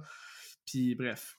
Mais s'ils font pas ça, il n'y a pas de film, vu que c'est en huis clos. Fait que, Ouais, non, c'est sûr, c'est sûr, mais c'est- des des drôles de décisions, comme pourquoi son personnage a un petit robot téléguidé, puis comme, je sais pas, c'est... J'ai comme l'impression qu'il y avait le scénario, puis on dit, ok, mais comment je pourrais arriver de ce point-là à ce point-là? Ok, le kid, on y met un robot, puis tu sais... Ah, mais non, mais il espionne ses parents, il espionne sa sœur. Ouais, ouais, ouais. Ouais, c'est c'est le pire de la gang, dans le fond. Peut-être que dans une version alternée, il change d'idée puis il tue quelqu'un. Peut-être qu'il Je suis faisait trop en avance. Mais je pense que ça aurait été plus hot s'il faisait ça. Mais bon, Ben Ouais. non. ben oui. Ça aurait été hot en tabarouette. Ah. Mais bon, je suis pas rien. Désolé. Ah non, parce que moi, j'aime ça voir qu'il y a de l'espoir dans l'humain puis qu'il y en a qui décident d'aider le monde. Tu sais, c'est comme encourageant un petit peu. Ouais, ouais. OK. Ouais, mais Sinon- en tout cas, en soirée de purge, des fois, là, euh, tu laisses ta, ton jugement de, de côté, là, puis tu prends les décisions que, qui- Ben, tu sais, c'est ça, là. C'est qu'ils disent que ce soir-là, tout est légal, mais ce que tu fais ce soir-là, ça va avoir des répercussions sociales, familiales, oui. morales pour le reste de l'année, pour le reste de ta vie. L'exemple que tu laisses, ce que tu acceptes de faire ce soir-là, ça dure pas juste une nuit. Le lendemain, il faudrait que tout le monde, le lendemain, on passe au brainwasher, là. puis on se rappelle plus. Hey, on est heureux, on a une belle vie, on est heureux. Nous, on a juste un kid, on n'a pas tué celui qui pleure tout le temps. Ouais, non, ça. c'est vrai, Ah on non, est il est pas, correct. il est pas là. Comment ça se fait? Ouais, c'est Mais- pas. Une affaire que je catch pas, là, tu sais, c'est qu'ils disent que l'économie a jamais été aussi bien, mettons, depuis que la purge existe. Là. Mhm. Mais durant un seul 12 heures de purge, faut tout tous qu'il les ramasse dommages collatéraux, là, euh, les dommages physiques, les structures endommagées, puis tout, là, tous les bâtiments qui se font péter en dedans de 12 heures. Sais-tu comment ça doit être long juste à rebâtir? de la bullshit comme parce que ben, tu sais les consommateurs c'est aussi le, le petit monde là, tu sais, c'est eux qui Ben oui. consomment des affaires que les grands mettent sur le marché là. Fait que c'est pas tant vrai parce que si tu fais le jour où tu te ramasses juste des riches ensemble, Ouais. t'en as plus là, des petits faciles à liquider là, fait que ça, ça, ça va finir par leur péter d'en face ça là. Bon, ça ne peut Non, être fait. voilà. Ok, euh, on va poursuivre dans le film. Là. Euh, là, après ça, il y a eu un changement de scène. On va voir la petite famille qui sont en train de souper. James veut faire le tour de sa table. En fait, il veut faire un tour de table habituel pour connaître la journée de tout le monde. Pour ensuite leur annoncer sa grosse nouvelle. Et sa grosse nouvelle, comme j'ai dit tantôt, c'est qu'il est maintenant rendu numéro un comme vendeur de sécurité, euh, de système de sécurité. Puis là, le, plus, le moment le plus what the fuck encore du personnage de Charlie, là, lui, il prend ses signes vitaux aux heures. Genre, what the fuck? Ouais. Ça amène quoi à l'histoire, ça? Non, c'est Ben, ça, je t'ai un- pas compris. Ben, c'est un enfant anxieux, c'est un enfant euh, qui, qui veut tout savoir. euh, il a besoin de tout savoir. Il a besoin, tu sais, plus tard, on va reparler parce qu'il fait quelque chose avec ces signes vitaux-là aussi de weird. Ouais, mais. euh, En tout cas, je trouve que ça sort de nulle part, là, pis ça n'a aucun rapport avec le film. là. Il aurait pu ne jamais dire ça, puis j'aurais trouvé le film aussi mauvais, tu sais. Mais bref. Ben, tu sais, c'est- comme Sheldon, là, dans, euh, comme Big Bang Theory. Il en fait des affaires bizarres aussi de même. Là. Il- Je sais pas quoi, qu'est-ce qu'il il y a- Non, mais Sheldon, il est cool. Charlie, c'est un petit moron. Ouais, j'ai attends, il n'est pas, il est pas encore devenu un adulte, là, mais je veux dire, il y a des tics, là. il y a des, euh, il y a des problèmes. Ouais, mais tu sais, mettons, tu parles de Big Bang Theory, tu sais, ça, c'est un personnage qui a pu euh, se développer au travers, je sais plus combien d'épisodes, là, on le Ah connaît ouais. depuis une demi-heure, puis il Mhm. tombe déjà ses nerfs, là, fait que... Bref. Je t'envoie du love, Charlie. Je sais pas qu'est-ce que tu fais maintenant. Je sais pas si tu prends tes signes vitaux, mais. Moi, je pense qu'il ouais. fait pas grand-chose. Euh, ok, euh, après le souper, la famille va se préparer au lockdown. Euh, James va sortir un gun juste par précaution. Il va aussi Mhm. activer son système de sécurité, qui est un système euh, qui est digne des films de James Bond, là, alors que toutes les portes et fenêtres vont être protégées par une porte automatique qui va, qui va se fermer. On a ensuite droit à l'alarme classique qu'on entend à chaque début de purge. Je vais mettre un extrait à l'instant. This is not a test. This is your emergency broadcast system announcing the commencement of the annual purge sanctioned by the U.S. government.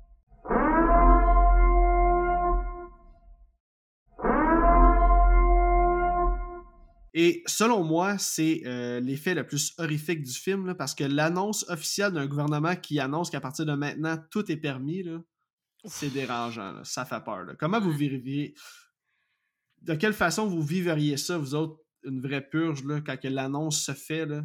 Euh, moi, quand ils ont fait la chasse ou tu restes tranquille? euh, moi, pendant ce bout-là, j'ai pris mes signes vitaux parce que je me sentais pas bien. Mm. Non, mais c'est comme quand tu reçois. C'est pareil comme quand on reçoit une affaire de Amber où tu reçois euh, une affaire qui va avoir une tornade. Là. Juste là, ça me. J'ai comme le cœur qui se pince, je suis comme qu'est-ce qui se passe? Fait que c'est sûr, je capote Mm. parce que je pense Moi, pas que je survis. Je vais regarder ma moi, femme, je vais faire un clin d'œil. Moi, je suis de même. Moi, j'ouvre la porte à n'importe qui veut bien. Puis l'autre, veux-tu qu'on prenne un café puis on en parle? Ouais. Fait que. Je vais faire, je vais faire un clin d'œil en aiguisant un couteau. Ouais, moi, j'aurais peur de me faire tuer par mon mari, ben honnêtement. Non, non. Là. Moi, je me, rach- je me cacherais jokes, dans là. le sous-sol, puis euh, je fermerais les Qu'est-ce que tu veux qu'on fasse ici? Il veut ouvrir ici, euh, il ouvre ici, là. Il n'y aura pas de misère à nous pogner, là. Moi, tu sais, je vais te dire la vérité. Qu'est-ce que je fais si c'est la purge? Trois jours avant, je prends un ticket, je m'en vais dans un pays où il n'y a pas de purge et je reviens après.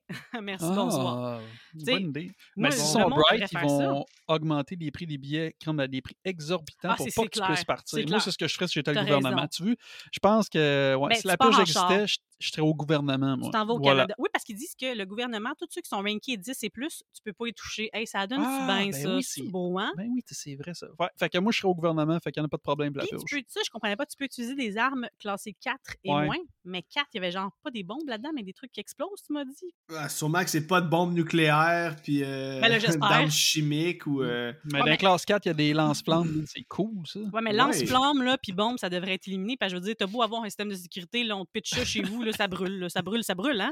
Fait Ah, que, c'est vrai. non, c'est. Je suis pas Ok. d'accord avec ça. Bonne réponse, bonne réponse. Euh, Quoi? Qu'est-ce que tu fais d'une purge? Ben là, moi, si, ben ça dépend, là. Ça dépend si j'ai euh, si j'ai des cas à régler, là. Sinon, euh, non, ben honnêtement, avec des enfants, c'est sûr que je serais Mm. en mode protection, là. Je, je Mm. me voyais beaucoup dans le personnage d'Ethan Hawke à certains moments, Mhm. jusqu'à, mettons, au dernier acte, là, que je, là, je trouve qu'il est complètement imbécile. là. Mais, euh, pff, ben honnêtement, je, je, je ne saurais dire. Je serais vraiment en mode protection, mais si quelqu'un attaque, euh, c'est sûr que je passe à l'acte.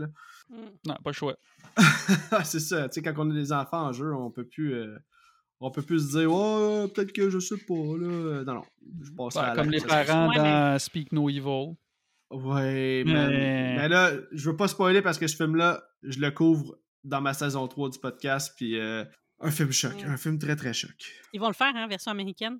Ouais, je sais, c'est Ah, c'est. Je pense pas que ça va être nécessaire, c'est vraiment pas nécessaire. C'est comme Goodnight Mommy, là, qui ont refait vraiment pas longtemps après la vraie version. C'est mauvais! Ah, C'est cette c'est version-là qu'on a regardée. Elle, elle, ça faisait 10 minutes qu'on la regardait. Elle dit Ouais, je pense que c'est ça. Ça, ça, J'étais ça. comme. J'ai ça, assez ça quand elle fait ça. Tu sais, film, attends que ça fasse 45 minutes. Ça fait 10 minutes, elle dit Je pense que c'est ça. J'étais comme Ah, tabarouette, t'as complètement raison. Je Colin, j'ai plus le goût de regarder le film. je gâche souvent le film. Ouais, ben bref. On, Mais dans ce temps-là, ça veut dire que on s'égare. c'est pas. euh, on s'égare, mais On je- s'égare. Ça veut dire que c'est pas surprenant. Égarons-nous. Bref. Ok. Non, mais, non, mais c'est vrai que Goodnight Mommy, euh, moi aussi, là, quand le film a commencé, à plusieurs places, je me disais, c'est sûr, c'est ça, c'est sûr, c'est ça. Mais je me suis dit, c'est sûr, c'est ça tout le long du film. Fait Ouais. qu'au final, ils ont réussi à comme, quand même me, lancer quelques Ready Ring, puis tout. Là. Mais comme on vient de dire, on s'égare un peu. Donc, on va continuer dans le film. C'est ça, donc maintenant que la purge est commencée, Charlie va demander à James pourquoi eux, ils font pas la purge, tu sais. Et là, il va lui répondre que eux ne ressentent pas le besoin, mais que la purge est quelque chose de bien, quelque chose d'utile pour éliminer toute forme de frustration puis de colère que les gens gardent tout au long de l'année. J'imagine qu'il est surtout pour la purge parce que c'est ce qui lui permet de s'enrichir, puis on comprend oui. ça, hein, parce qu'il vend des systèmes de sécurité, fait que lui, la purge, euh, il est comme, ouais, ouais, c'est quelque chose de très bien, tu sais. Mhm. Je pense pas vraiment qu'il y croit parce que tu vois qu'elle est pas à l'aise avec le discours. Le personnage de Mary, elle là, elle regarde, mais elle dit pas souvent qu'est-ce qu'elle pense. Elle dit Ouais. pas, elle va- elle- éventuellement, elle va dire qu'est-ce qu'on fait là, mais tout ce temps-là, elle est comme elle est comme aide-moi, sauve-moi, je sais pas quoi répondre à notre enfant qui est déjà bizarre, je veux pas qu'on le casse. Fait que trouve la bonne façon de faire comprendre le message, mais elle est pas à l'aise avec ça. Elle est pas vraiment, je pense pas qu'elle est pour la purge, euh, Marie, du tout. Non, Lui, il dit ça plus. parce que, comme tu dis, c'est un, un speak de gouvernement, là, tu sais, un speak d'homme d'affaires. là. Ben, c'est ça, un mm, speak, mm. euh, c'est grâce à ça qu'ils ont la maison de rêve, le bateau qu'ils vont s'acheter, puis tout, fait que peut pas vraiment être contre la purge, tu sais. The Purge is about money. Puis ils vont le ramener souvent dans les films. Mm. C'est ça, dans le fond. Vraiment, vraiment.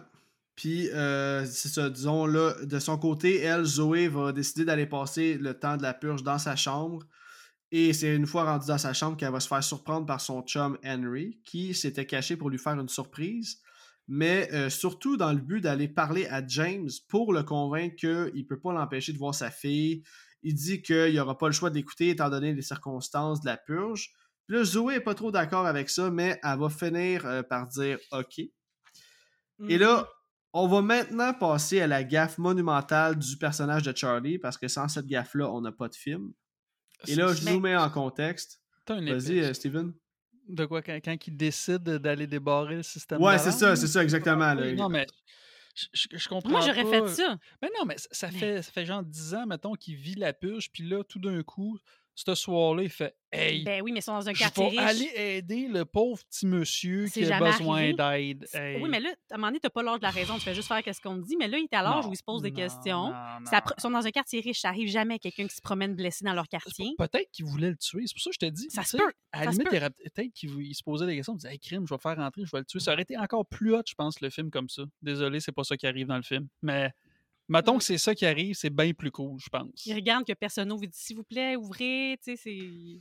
Non. Désabusé, toi, t'as un système. Lui, il se dit, le petit kid, il sait pas là, que les gens vont pouvoir rentrer pareil. Il dit, hey, on a un super système de sécurité, il rentre ici, il est safe. Là. Ben oui, bravo. Mais tu sais pas qui te fait rentrer chez toi.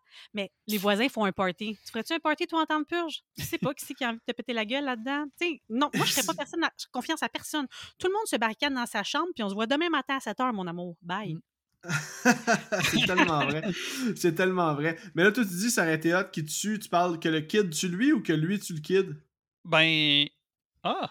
Ben, peut-être ça, mais non, mais que lui, que, que, que Charlie tue le dude. Ok, ouais, ouais, il te fasse rentrer, puis genre, niaiseux, puis il tire une balle, genre. Ouais, c'est ça, mais tu sais, que c'est qu'il nous laisse planer tout ça, genre, que, Ouais, ah, ouais. veulent l'aider, puis tout ça, puis à la fin, tu sais quoi, tu sais, puis là, Il veut paf, pas vraiment puis là, il tue ses parents, juste- puis il tue tout le monde, puis là, ça... Non, mais c'est pas ça qui arrive. Mais non, malheureusement, c'est pas ça qui arrive, puis même que une fois que l'homme va être entré dans la maison, là, James va arriver, là, tout le monde est comme super confus. Puis simultanément, il y a Henry qui va sortir de la chambre de Zoé pour aller parler à James. Puis là, euh, c'est ça, comme je viens de dire, c'est la confusion totale à savoir pourquoi il y a un homme inconnu dans leur maison. Et Hmm. c'est là que Henry va descendre les escaliers avec son look de, comme tu me t'as dit tantôt, euh, Félicia, euh, il y a vraiment un look de Billy Loomis là, dans Scream, là, je trouve. là. Il va sortir une arme, il va la pointer sur James pour tirer dessus. Cependant, James euh, va être un meilleur tireur. Il va vraiment jouer au cowboy. Il va tirer euh, comme dans les Il westerns. tire n'importe où! Il tire n'importe où! La preuve de ça, c'est qu'après avoir tiré sans regarder, il va dire à, son, à sa femme J'ai-tu touché Hey, ma j'ai-tu fille? touché, j'ai-tu touché Sarah? C'est comment qu'elle s'appelle? Zoé. Zoé. J'ai-tu Zoé. touché Zoé? Hey, tu c'est maintenant que tu te poses la question. Oh, mais aujourd'hui, on peut tuer n'importe qui, tu sais, mais. Hey, non, mais. Il a rien regardé. C'est fou. Ça, Mais je c'est l'ai pas débile par contre, j'ai- pas pensé que Henry voudrait arriver puis tuer son Non, moi, j'avais peur pour Zoé. Je me suis dit, est-ce qu'il y avait. Tu sais, moi, j'ai pas aimé ça qu'il rentre dans sa chambre, là. Ah, tu pensais qu'il allait la tuer, toi? Ben, je savais pas qu'est-ce qu'il allait y faire, mais dans le deuxième opus de ce film-là, il y en a un qui rentre dans- chez le monde, puis c'est pas pour pas. des bonnes raisons, là, qui rentre chez la fille. Fait que, Ah, oui. tu sais, j'étais comme Colin, que c'est ça? Moi, j'aurais eu peur, j'aurais crié si j'étais elle, là, mais tu sais, elle fait confiance, elle l'aime, elle sait pas qu'il va sortir un. Ah, mais c'est c'est bizarre. Je sais pas. Tu penses-tu vraiment que si tu tues le père, mettons, là, tu sais. euh, Ah, vas-tu vouloir plus être avec toi? Ben, c'est ça. T'as tué mon père. Ah, toi, mon chaud lapin, viens ici. Voyons, Ça fait aucun sens. mais c'est ça le film. Mm. Il y a rien Mais- qui fait du sens. Sauf que ça te prend pour par surprise, tu vois pas ça venir. Tu vois Non. pas ça venir. Les deux, les deux événements se passent en même temps. C'est Ouais. what the fuck. Le film part là. Moi, ça, cette scène-là, encore maintenant, Mhm. je trouve que c'est. Ça te prend. Tu sais, Mélène, tu le sais parce que tu l'as déjà regardé, mais je suis comme, Colin, qu'est-ce qui se passe? Hey, là, ça va pas bien. C'était une belle soirée. Eux autres, ils relaxaient, ils prenaient un verre de vin pendant que le monde court pour leur vie dans la rue. Puis là, tout d'un coup, c'est la débauche. Ouais. Tout ça à cause de Charlie. Ben non, ouais. Ah, Charlie, me exactement. Non, il était dans la merde pareil. Si Charlie était pas là, l'autre Henry était là pareil, là. Ça finissait pas bien, cette soirée-là. Ah, là. ouais, puis de même. C'est sûr, mais en tout cas, ça aurait moins bien. En tout cas, ça aurait été moins pire, là, on s'entend, parce qu'il n'y a pas quelqu'un qui était à la recherche de Henry, là, fait qu'il ne se serait pas euh, eu. euh, fait, encercler autour de la maison, mais bref. Euh, malgré qu'il a tiré un peu n'importe où, James va réussir à, tirer sur Henry peut-être à deux, trois reprises, puis il va aller se cacher dans la chambre de Zoé. Puis là, ce bout-là, je l'ai quand même aimé parce que je trouve que ça se tient bien ensemble parce que c'est dû au coup de feu que l'homme en détresse va réussir à aller se cacher dans la maison. Et là, dans le fond, lui aussi va devenir un nouveau problème pour la famille. là. Fait que là, on avait Henry, Ouais. on a le monde à l'extérieur, puis là, on a l'homme en détresse, que je l'appelle l'homme en détresse dans mes notes, là, parce qu'il n'y a pas de nom. là. Même que c'est le Bloody Strangers là, qui a été crédité sur IMDB. Fait que... Ah ouais? Ok, Wow. c'est ça. Je me demandais s'il y a un Ouais, il n'y a pas de nom, c'est vraiment le Bloody Stranger, fait qu'on va l'appeler l'homme en détresse. Puis là, c'est ça, comme j'avais dit, tu sais, tu penses-tu que tirer ton beau-père, ça va faire euh, en sorte que ta blonde va vouloir euh, être avec toi? Je ne crois pas. Non. Euh, ok, on va enchaîner, on va passer à la prochaine scène. Dans le fond, James va réunir Mary et Charlie dans la même pièce. Il va partir à la recherche de Zoé. Et en arrivant dans sa chambre, James va trouver le corps inerte de Henry, puis il va constater son décès. Puis ça, juste là, tu sais que l'année prochaine, la prochaine purge, ses parents s'en viennent te chercher, là. Tu sais, c'est une affaire sans fin. Tu fais quelque chose, la, la purge finit, là. Mais l'année Ouais. prochaine, penses-tu qu'eux autres, ils s'en foutent que Harry essaie de te tirer en premier? T'as killé leur garçon de 17 ans, 18 ans. Ça fait it, très. Scream, ça. Ouais. C'est vraiment un peu le scénario de Scream 6, là, sans trop spoiler, là, mais ce que tu viens de Ben dire, oui, ça, ben ça- il y a des bonnes Mais la ressemblances. vengeance, ben, dans le 2 aussi. C'est vrai, c'est vrai, totalement. Donc là, on arrive vraiment à, euh, les grosses scènes d'action, là, disons là, que là, à partir de ce moment-là, ça devient un petit peu plus intéressant. Parce que euh, c'est après cette scène-là que la gang avec des masques euh, armés de machettes et de guns vont arriver de la- devant la maison de la famille Sandin. Puis Charlie va les observer via les caméras. Leur leader va sonner à la porte et va demander à parler à James. Ben, Il il va est se- hot, lui. Il était écœurant, il était écœurant. Je vais le présenter. Mmh. Vous me direz ce que vous en pensez après. Je trouve souvent que les gens qui portent un masque dans les films, à partir du moment où ils l'enlèvent, t'as comme un- une portion de la peur qui disparaît. Lui, il est aussi effrayant avec son masque que sans son masque. Mm. Il y a quelque chose dans la face de ce gars-là là, qui est. Je pensais même pas qu'il y avait un masque. Je pensais qu'il arrivait pas de masque. Au tout début, quand il arrive devant la porte, il a son masque, il l'enlève, puis là, il fait Ah. son sourire de sadique. Ok. Pa- c'est pour- Tu sais pourquoi t'as pas remarqué? C'est parce que c'est la même affaire. Ouais, Masque, ouais, ouais, c'est la même phase vraiment. Il était carré Alors ça, pour c'est vrai. dérangeant. Mm. Ouais, il est super. Fait que là, c'est ça, il va se présenter, il va leur dire qu'il leur veut pas de mal, qu'il apprécie leur support pour la purge parce qu'ils ont mis des petites fleurs bleues devant leur maison en guise de support pour la cause. Il va présenter sa gang comme étant des jeunes fortunés, éduqués, qui font juste leur devoir, dans le fond, soit celui Fine des young people. Fine Young ouais, Educated. educated people. Et il va raconter que leur devoir, dans le fond, c'est celui d'éliminer la pauvreté de, de leur rue. Et il va dire à James que les voisins l'ont informé qu'ils ont laissé entrer un homme dans leur maison. Ben oui, toi. Les snitch. Déjà, tu vois que les intentions des voisins sont mauvaises. Eh oui, ben oui. Puis là, c'est Ça. Selon lui, euh, l'homme n'est rien d'autre qu'un homeless pig et que c'est une menace grotesque pour la société. Il va offrir un, euh, un deal à James. Si il leur donne l'homme en question, ils leur feront pas de mal. Par contre, s'ils leur donnent pas, ils vont faire euh, venir l'artillerie lourde pour défoncer le système de sécurité puis utiliser la force pour venir chercher l'homme eux-mêmes. Ouais, c'est ça. Puis moi, à ce moment-là, je me dis, c'est la purge, je peux aller tuer n'importe qui. Pourquoi tu t'a- tu t'acharnes sur celui-là? Mais là, il va dire, tu sais, The pig doesn't know his place. Déjà, ça part pas bien. Puis il va dire, pendant qu'on a essayé de, le- de le terminer, de le tuer, Qui a tué il a tué un des nôtres. Mm. OK. Fait que c'est pour ça qu'ils ne laissent pas passer. Parce que sinon, ils peuvent en trouver plein d'autres, là. On me laisse euh, à, à tuer, là. Fait que vraiment, il- c'est encore là de la Totalement. vengeance aussi, là. Fait que oui, ils veulent faire leur purge, mais c'est lui qui veut. là. Fait que encore là, une vie vaut plus qu'une autre. Leur- une vie d'un bon euh, citoyen éduqué avec du cash vaut plus que la vie d'un homeless. C'est vrai. Puis là, mettons, avant qu'on poursuive, euh, je veux simplement dire que l'acteur qui incarne leur leader, qui s'appelle Rice Wakefield, est définitivement le point fort du film. là. Personnage super intimidant, pertinent, avec ses airs de Joker dans Batman, dans son sourire et son regard. Il est, selon moi, une des raisons pourquoi le film euh, va obtenir des points, là, finalement. Je Ah veux que vous me disiez qu'est-ce que vous pensez de ce personnage-là, puis de la façon dont il est introduit dans le film. Pour moi, c'est, il est parfait, Mmh. ce personnage-là. Tu, sais, tu parlais de l'écriture des fois qui est déficiente. Ils ont tous mis la gomme sur lui. Ils savaient, OK, ça, c'est notre clé pour aller chercher le monde. Puis ça fonctionne. C'est parce qu'il y a un petit peu, pour moi, un des vibes là-dedans de Strangers et tout ça. Mais Mm. lui, il y a une espèce de charisme. Ça, euh, son, son sourire, tu sais, quand il sourit, puis après, il devient sérieux, là, tu sais, il devient psychopathe, puis il est juste, un- en tout cas, le bout plus loin, là, quand il, tu sais, il fait quelque chose, puis il fait ça, ah, by the way, ben, tu sais, lui, c'était, hum, fait qu'imagine, toi, t'es comme, ah, tabarnouche, t'es une Ouais. espèce de malade mental, là, tu sais, Fait que j'ai l'air, euh, j'ai l'air calme et posé, mais je vais pas hésiter. là. C'est il ça. Est, il est parfait. Pour Ouais. Son calme qui est toutes les lignes intimidant. aussi sont bonnes. Ouais. Ouais. Totalement, totalement. OK. euh, donc, suite à l'ultimatum que la famille Sandon s'est fait donner, euh, la gang va couper le courant de la maison. Quand je dis la gang, c'est tous ceux qui sont à l'extérieur de la maison. là. Donc, leur nouveau plan, la famille Sandin, c'est de trouver l'homme qui se cache dans leur maison et de le livrer aux gens dehors. Ouais, parce que c'est lui ou nous. Exactement.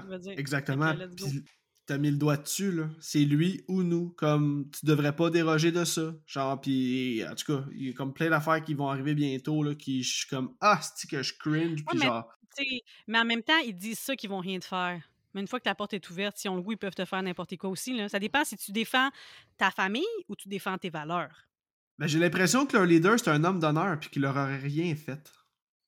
Ouais, moi, je suis d'accord avec oui, toi. Je pense aussi. que oui, mais les gens qui l'accompagnent, je sais pas. Non, ben, que t'as vu. En tout cas, je vais en revenir un peu plus tard, là, mais t'as vu comment ils traitent euh, les gens qui euh, dépassent les bornes. là. Je pense que c'est pas pour rien que c'est leur leader. C'est qu'il aurait vraiment pris la décision, il aurait fait parfait. T'es un des nôtres finalement. Là. Tu me donnes ce que je veux. Bonne purge, puis on. Je te fais rien. C'est pas à toi que j'en veux. Lui, il veut. Parce qu'il dit. Genre, tu sais, je vois la belle maison que t'as. Genre, tu fais partie des nôtres, genre de ceux qui possèdent les choses. Fait que Mhm. Mhm. je pense pas qu'il aurait, qu'il aurait fait quoi que ce soit. Ok. euh, une fois que leur ultimatum est lancé, il y a une chasse à l'homme qui va s'amorcer dans la maison. James va commencer à chercher, puis hey, honnêtement, là, après avoir vu Sinistre, là, il est-tu bon, Ethan Hawke, pour jouer la peur, hein? Ah, il est excellent, là. Ah, écoute, tout ce qui touche, lui, c'est de l'or aussi, là. Il est super Ouais. bon, là. Dans tous les styles, là, dans. il est Training dedans. Day. Colin qui était bon. Ça avec. Boyhood, là, il est là-dedans aussi. là, Boyhood, il- ben oui, ça a été quoi, il est bon tourné sur dans tout ce 10 qu'il fait. ans. Ben, il, il est bon partout. Je veux dire, je me souviens pas l'avoir vu dans quelque chose qui était pas bon. C'est vrai. Mais pour jouer la peur, les scènes de tension, man, on dirait. Il a vraiment jamais Ben, il l'air fait ça trop d'acter. souvent parce qu'il y a une ride ici, là. Tu sais, C'est la ride de la peur est restée là pognée. Il Il fait qu'il a joué ça souvent, il est très bon. c'est vrai pareil.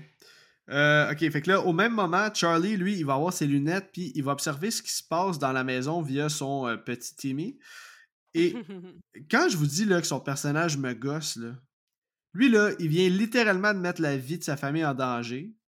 Puis là, il va quand même décider d'aider le dude. Genre, Mhm.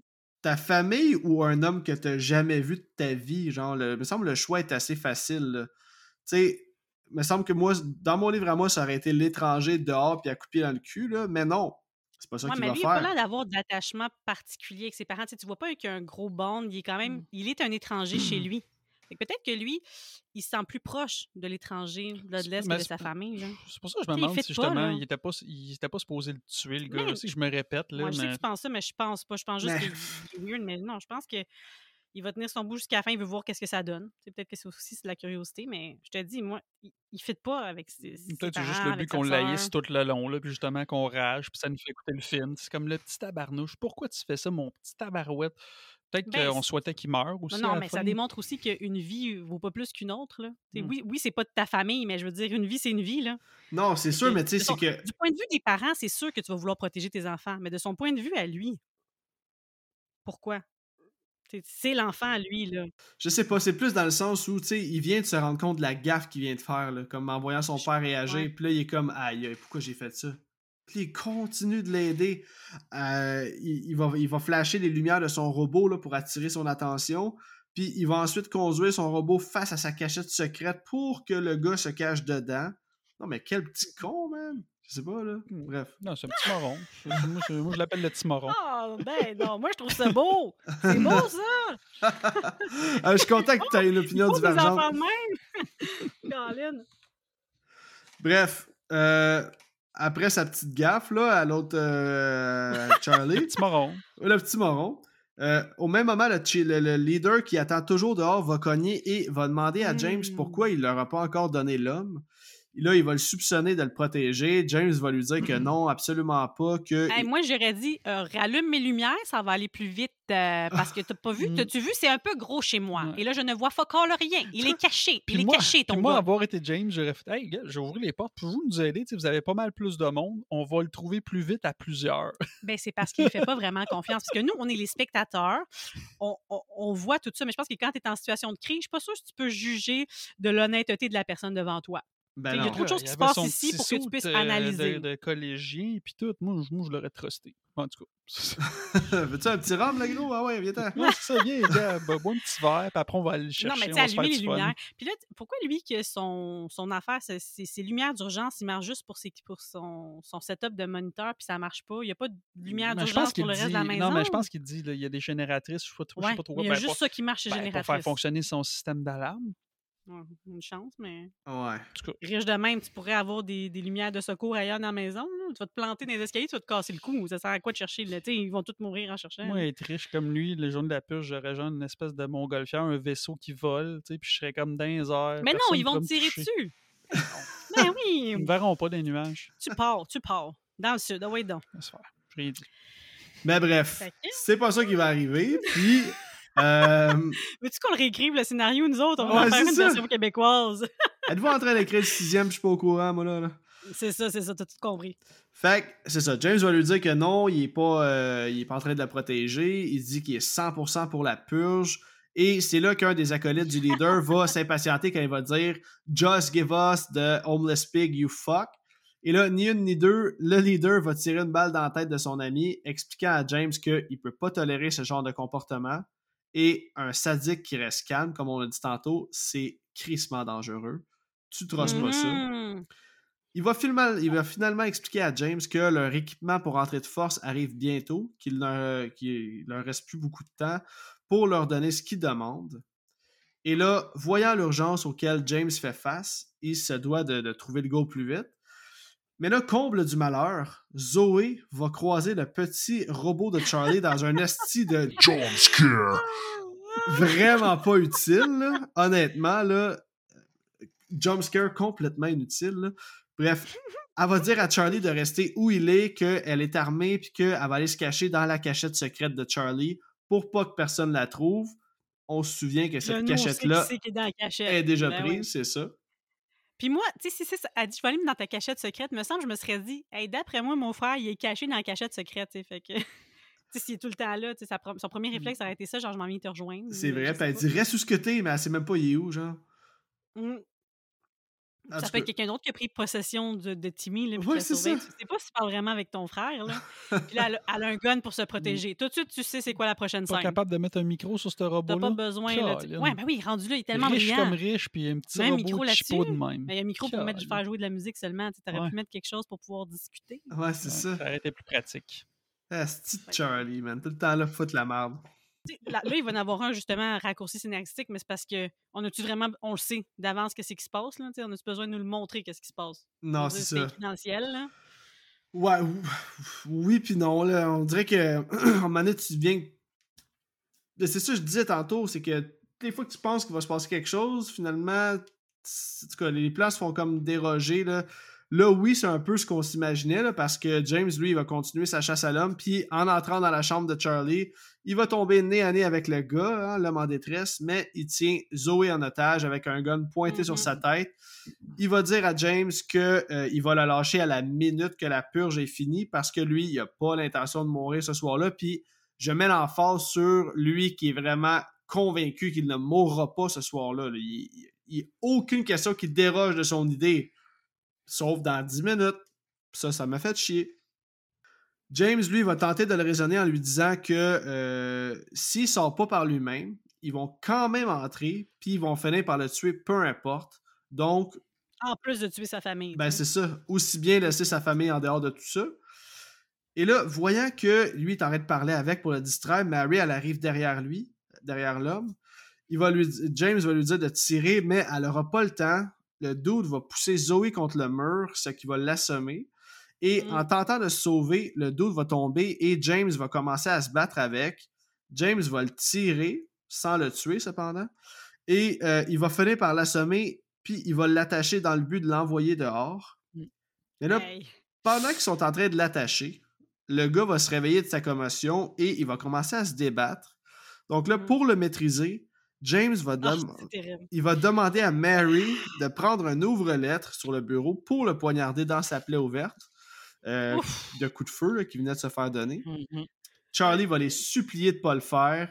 James va dire au gars comme, tu sais, genre, je suis désolé, mais je fais ça juste pour protéger ma famille. Encore là, tout se tient. Là, je C'est suis un comme, réflexe. ok, ouais, un réflexe normal de père, là. Mais en plein ça. pour le kid, je veux dire, c'est une démonstration de violence, là. Tu sais, c'est comme, hey, on va le mettre. Hey, ça, mais hey, Mary, tu vois aussi qu'elle file pas, mais elle le fait, elle le fait parce que c'est son devoir. faut qu'elle protège ses kids. Mais, hé là là. Ouais. Non, c'est vraiment pas évident. C'est vraiment pas évident. Puis là, justement, il va s'en suivre une altercation entre James et Mary quand elle va dire à James que c'est complètement wrong ce qu'ils font, mais C'est vrai pareil. il y a à peine cinq minutes, elle pourchassait l'homme dans la maison avec un gun, prête à faire feu. Puis elle vient de le stabber là, à quelques reprises, Ouais. mais tout d'un coup, ça marche plus.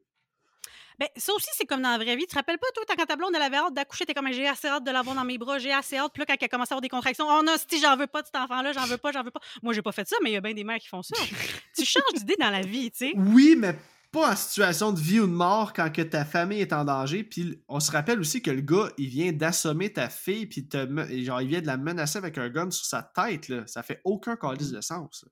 Mais il a pas tiré. Il veut pas, il veut juste se protéger. Il veut juste, survivre. C'est sûr, mais quand même, euh, toi aussi, tu Je veux pensais qu'il voulait survivre. l'assommer, là. Je pense qu'il a manqué. il l'a poussé, puis il a s'est assommé la tête. Ah oui, oui, non, non, je sais, mais tout ça pour dire Ouais. que son changement drastique là, de, de décision là, à Mary, là, je trouve que ça ne tient pas la Mm. route. Là. Ben non, mais Mary était jamais down. là. Mary, c'est pas un changement drastique, c'est juste que finalement, elle speak up et elle dit Hey, non, je suis en train de faire quelque chose, que je suis pas pour. Je crois pas à ça. Je peux pas Mmh. croire que je vais me rendre jusque-là. Je, je pourrais pas vivre avec moi-même. Moi, je m'excuse, Lalec, mais moi, si ça arrive ça à la maison, je peux pas vivre avec moi-même.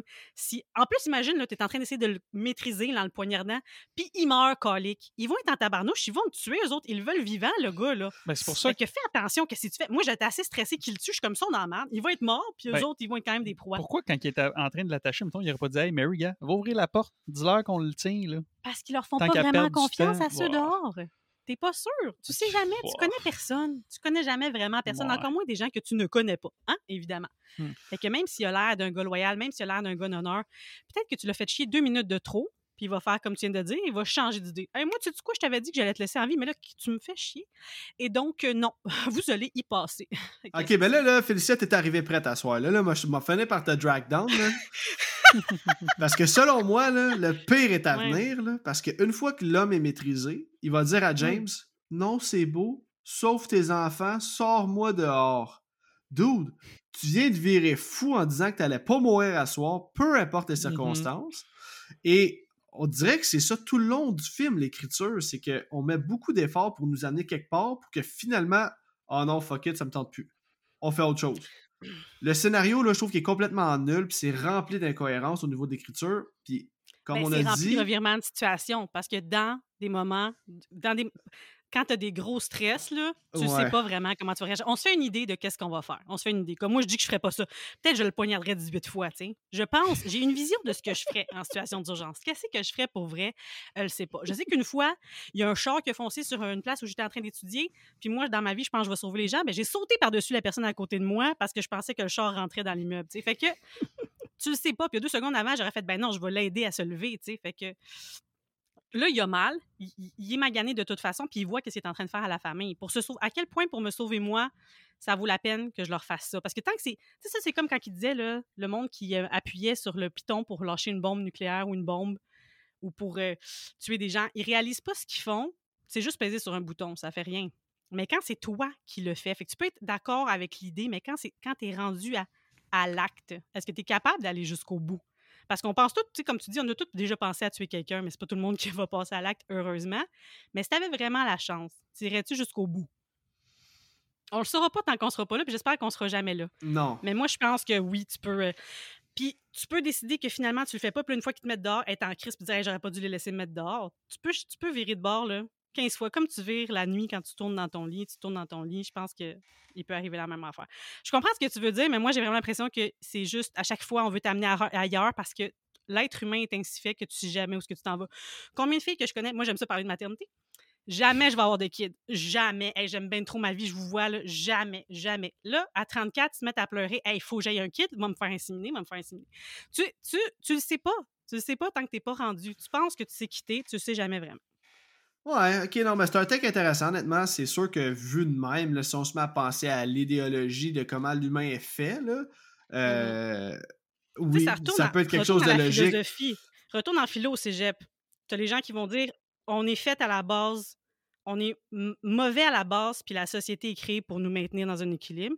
Puis tu as ceux qui disent à la base, ben, on est fait pour vivre libre puis pour vivre bien, puis c'est la société qui nous corrompt.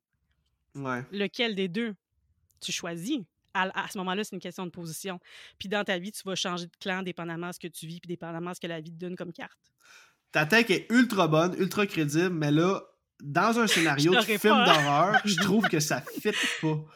Tu sais, je trouve qu'il il- il nous ouvre des portes grandes ouvertes pour que finalement, il nous les referme dans la face, puis qu'on est comme, OK, mais c'est pas là qu'on s'en allait, puis je, je trouve ça trop drastique comme changement de situation d'un personnage qui est en situation de vie ou de mort, puis qui se décide genre, oh fuck it, tu sais quoi, m'a donné ma vie de bord. Mais voilà deux secondes, il était prêt à, à, genre, à tuer une adolescente, à genre la garder collée Non, non, il la tuait pas, il la tuait pas. tu sais, puis en tout cas. Mais là, c'est pas tout. Parce que là, pendant qu'eux, ils se racontent leur vie, là, puis que, ah, je vais le faire finalement, sors-moi, blablabla. Dehors, là, on entendait les renforts arriver, là. Il y avait Mhm. le temps en masse. C'est ça l'affaire, c'est que là, ça devient réel. Là, ça devient réel. Le plan, lui avait le plan qui s'était fait. Moi, j'attiens, puis je lâche pas, puis ma vie est plus importante qu'une autre. Là, tu vois le petit qui crie, la mère qui pleure, les affaires qui commencent à arriver dehors. T'es comme, OK, là, c'est vrai. Là, c'est plus juste une idée de qu'est-ce qui va se passer, c'est vrai. Fait que là, c'est quoi? Je prends position où là-dedans, tu sais? Mais je comprends que vous deux, vous êtes pas d'accord. On peut passer à la prochaine portion. Non, non, non, mais c'était- non, mais c'est- c'est c'est vrai ce que tu dis. C'est juste que là, à Stark, il a changé d'idée, là, le dude, là, puis il est comme, OK, laissez-moi sortir. Mais Chris, pourquoi ils l'ont pas donné, là? Genre, il a pris sa décision, Parce faites-le que là, sortir. Parce que là, ils ont vu son humanité, puis ils se sont dit, hey, lui, il est prêt à donner sa vie pour nous, puis nous, on est prêt à, à le sacrifier. Ou peut-être pas, Qu'est-ce il qu'on est attend qu'il là-dedans? détache pour On est toutes qui? les tuer. On est qui? Ben, on est qui là-dedans? Il faut prendre position. Puis là, il décide de se battre. Parce que c'est toujours une option aussi. Tu peux fuir, tu peux give up, tu peux sacrifier ou tu peux te battre. Mais tes chances sont pas très bonnes. Moi, j'étais comme, ils vont tous mourir. Ben, en tout cas, Mais tu sais, anyway. Mettons là, qu'on qu'on- qu'on boucle la boucle. Là. Finalement, ils, ils donneront pas l'homme, puis ils vont décider de, de le Ah. protéger. Hein? Puis là, James va décider que euh, il- Ah non, j'avais tort tout le long, là. euh, c'est vous qui aviez raison, là, on va se battre à la place. Puis genre, euh, je dis que c'est pas ce qu'il veut? Tu sais, là. En tout cas, moi, c'est- c'est- ça me fait vraiment, vraiment chier cette affaire-là. Ok, on va passer à un prochain. j'a- j'adore ça que tout ce qui fait chier à Ale- à Alex, c'est tout ce que moi j'aime c'est parfait, j'adore ça. Continue. Mais c'est correct, c'est hot ça. Ça va faire un bon épisode juste pour ça, parce que nos opinions divergent, puis c'est parfait, c'est ça qu'on veut. Mhm. Fait que là, maintenant que le temps est écoulé, la gang dehors vont mettre des chaînes sur les portes et fenêtres, puis ils vont tout arracher. Cette Mm. scène-là, honnêtement, euh, je trouve qu'elle vient racheter toute le petit crise de soap opera là, qu'on vient de voir dans les dix dernières minutes. là. Le chaos va commencer. Leur Ah oui. leader va leur dire qu'ils ont échoué, puis qu'ils vont payer pour leur geste. Il va dire Release the beast and let the killing commence.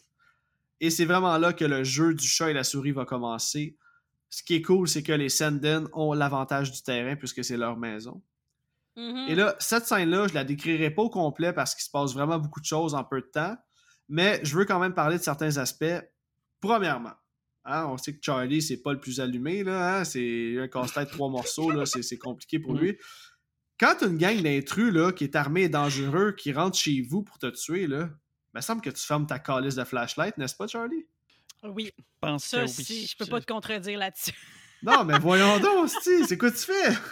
Bien sûr qu'il allait te trouver. Tu sais, t'aurais pu jouer un solo de trompette, un coup parti, tu sais, question d'être plus subtil. Ah, ça m'a vraiment expliqué, là. C'est... Je sais pas. Il sait pas comment la vie fonctionne. Ça y est jamais arrivé, là. Mais la flashlight, hey, mais ça arrive souvent c'est dans les films d'horreur que les gens ils oublient de fermer la flashlight, puis pendant qu'ils essaient de la fermer, ben, finalement, ils accrochent quelque chose, ça fait du bruit, la personne, elle s'était où? Maudite flashlight.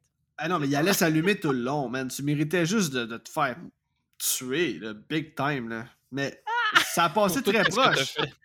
Oh non! Qu'est-ce que t'allais dire, Steven? Je dis pour tout ce qu'il a fait de, avant, avant ce qui arrive là, là, il méritait de se faire tuer. Puis moi, ça a passé proche. Caroline, moi, je pensais qu'il allait y passer, là, mais ben non. Non, man. Puis là, ça, ça a été un vraiment beau kill parce que, euh, genre, justement, Charlie va être sur le bord de se faire, comme, je pense, poignarder ou, genre, euh, planter une hache dans la tête, là, ou même juste Ouais. tirer à bout portant. Puis euh, son père, James, va arriver derrière l'homme, puis il va tirer, genre, 7-8 balles dans le corps, puis dans la tête, là. euh, c'est assez graphique. Ah, j'étais sûre que c'était, la fin de, de Charlie, là. Écoute, là, il il est arrivé là, à la dernière seconde, là. Ouais, c'était bon, ça. Mais c'était expéditif, là. C'était euh, No Mercy, là. Il y a quand même 3-4 Mhm. balles dans la tête, là. Ah ouais. il l'a pas épargné, celui-là. Non, vraiment moins. pas. Puis là, même que je dirais que James commence à y prendre goût parce qu'il va troquer son shotgun, euh, son gun pour un shotgun. Puis il va Mhm. commencer à te faire un esti de ménage là, en éliminant la Eh menace oui. un par un. Il va même se battre contre trois personnes à un moment donné, puis il va tous les tuer.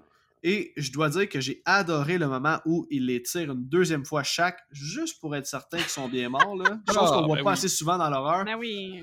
Et on Mhm. se rappelle de, euh, du film Zombieland, hein, qui, est une des, euh, qui est un des règlements, le double tap. Toujours important Mhm. de tirer deux fois sa victime. Ah oui. Juste être sûr. Euh, ok, donc, mais là, c'est ça, ce qui, devait, ce qui devait arriver arriva. Une fois que James a réussi à se battre contre les trois, il n'est pas invincible. Euh, le leader va prendre James par surprise et il va le poignarder. À ma première écoute, j'étais comme Oh yeah, man, la menace si intimidante est finalement passée de la parole aux actes. Il va demander à James si sa vie valait vraiment moins que l'homme en détresse. Mhm, Il va le remercier pour cette purge inoubliable avant de tourner les talons Hey. et de continuer sa tuerie. Et là, pendant que James agonise, les truands continuent de saccager la maison à la recherche des, autres membres de la famille. Et encore une fois, Charlie va observer au travers les caméras, il va observer des gens arriver et euh, des gens qui, qui vont comme commencer à tuer tous les, les- les autres là, qui sont Ben oui, autour de la maison. Euh, en fait, qui sont à l'extérieur de la maison. Là, je me suis juste mis une note, là, mais tu sais, se faire chatouiller avant de se faire tuer, mort de rire. Il y en a une qui se fait. C'est Ben, c'est drette là, j'allais le dire drette Oui, là. Je m'allais dire, dans la maison, Mary va finir par se faire attraper, puis elle va même se faire chatouiller. Est-ce que quel supplice, là? C'est ça. Mort de rire, c'est en plein ça. Oh my god! Hey. que- Hey, c'est- Mais c'est- t'imagines-tu au moins t'es es mort en riant, je sais pas, mais. hey, ça, hey, c'est une humiliation, là, je veux dire. Elle avait pas l'air à rire. Non, non, mais des fois, tu, tu, tu ris, même si tu veux pas rire, là, c'est un réflexe, là, je pense. C'est-tu pas la pire des humiliations, pareil, hein? Ouf, ouf. C'est un jeu. Pour les autres, c'est un jeu, là. Ah oui, c'est vraiment. de la soirée, là. C'est le party. C'est un, c'est un party, guili, guili. Tu participes au party. Puis là, ok, On arrive vers la fin du film, là, qui, euh, selon moi, là, c'est. c'est- Si on pensait que c'était ridicule ce qu'on vient de voir, là, le pire est à venir. là, au moment où Mary s'apprête à se faire tuer, me v'là-tu pas les voisins qui arrivent à la rescousse de leur famille? Là, jusque-là, t'es comme, ok, ok. Mary va aller retrouver James, puis Charlie va venir les rejoindre. Pendant ce temps-là, James, lui, est au bord de la mort et le leader Mhm. va arriver devant les trois qui se serrent dans leurs bras. Il va craquer son shotgun, prêt à leur donner le coup de grâce. Mais Zoé va arriver de nulle part et elle va Oh, tirer c'est plusieurs ça. balles sur le leader pour le tuer. Ceci Hmm. dit, James va finir par mourir dans les bras de Mary sous le regard de ses kids. Avant que... Puis Charlie, il va avoir mis sa montre autour du bras de son père mourant pour entendre ses derniers battements Hmm. cardiaques qui s'éloignent les uns puis des autres. Toute la famille savent se servir des guns. Je ah, quoi que j'imagine, dans ce futur-là, euh, ils n'ont pas le choix de savoir euh, comment un fusil fonctionne. Ouais, mais aux États-Unis, hein, film, c'est- là, Zoé, là. Ouais.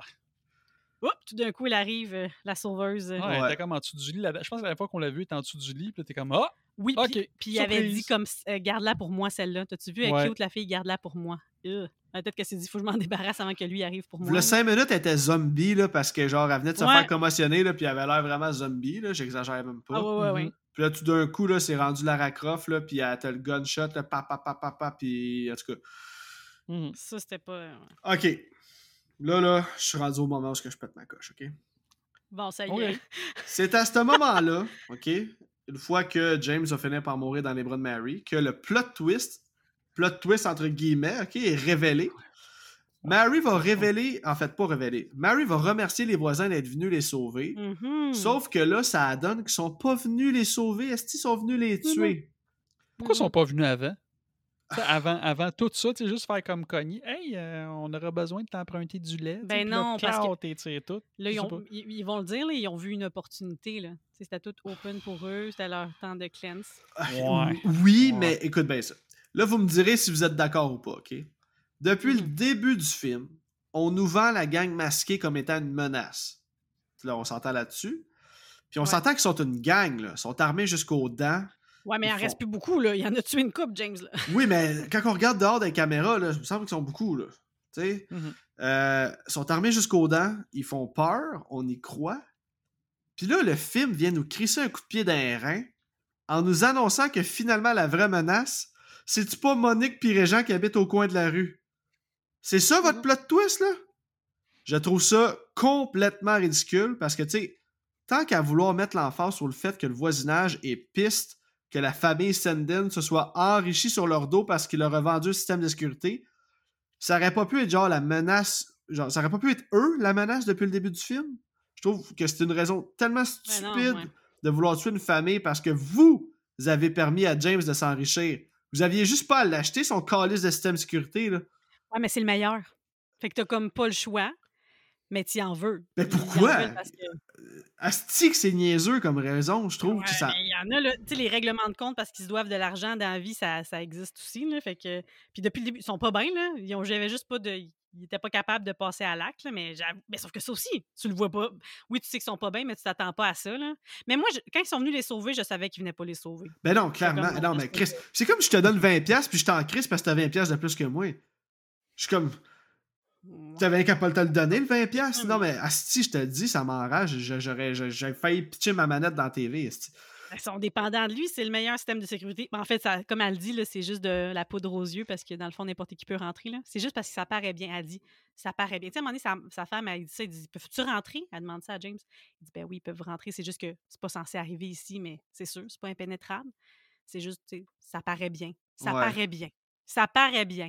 Ben, c'est ça. Fait que ça paraît bien jusqu'à temps que ça paraît plus bien. Puis, tu sais, la menace, ça peut venir de n'importe où. Mm. Sais, Des fois, tu t'inquiètes de quelqu'un, puis dans le fond, c'est la personne derrière toi qui va te poignarder. C'est tout- toutes des métaphores. C'est vrai que ça ça fait aucun sens, mais ça sert l'idéologie derrière ça. Parce que Non, mais c'est ça. Parce que moi, ce qui me fâche, c'est qu'on nous vend une gang menaçante comme étant Ouais. presque euh, invincible. Mhm.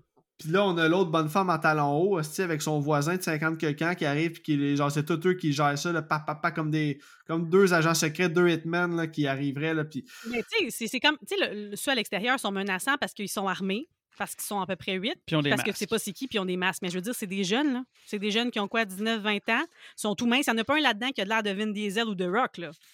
Non, c'est sûr. Le, le problème là-dedans, c'est que tu as une menace extérieure, tu as une menace intérieure, puis tu as une famille qui est brisée par le fait que le chum vient de mourir, le kid il est perturbé, les deux parents s'entendent pas sur quelle décision prendre. C'est pour ça qu'il y a une menace extérieure, parce qu'il y a des kids à protéger.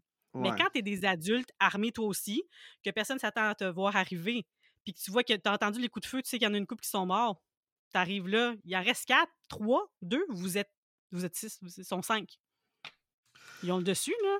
Ouais, c'est sûr. Mais en tout cas, je reste dans mon idée que je trouve que ça fait pas de sens que, euh, comme je les ai surnommés, le Monique et Régent, là, ça soit eux la vraie menace.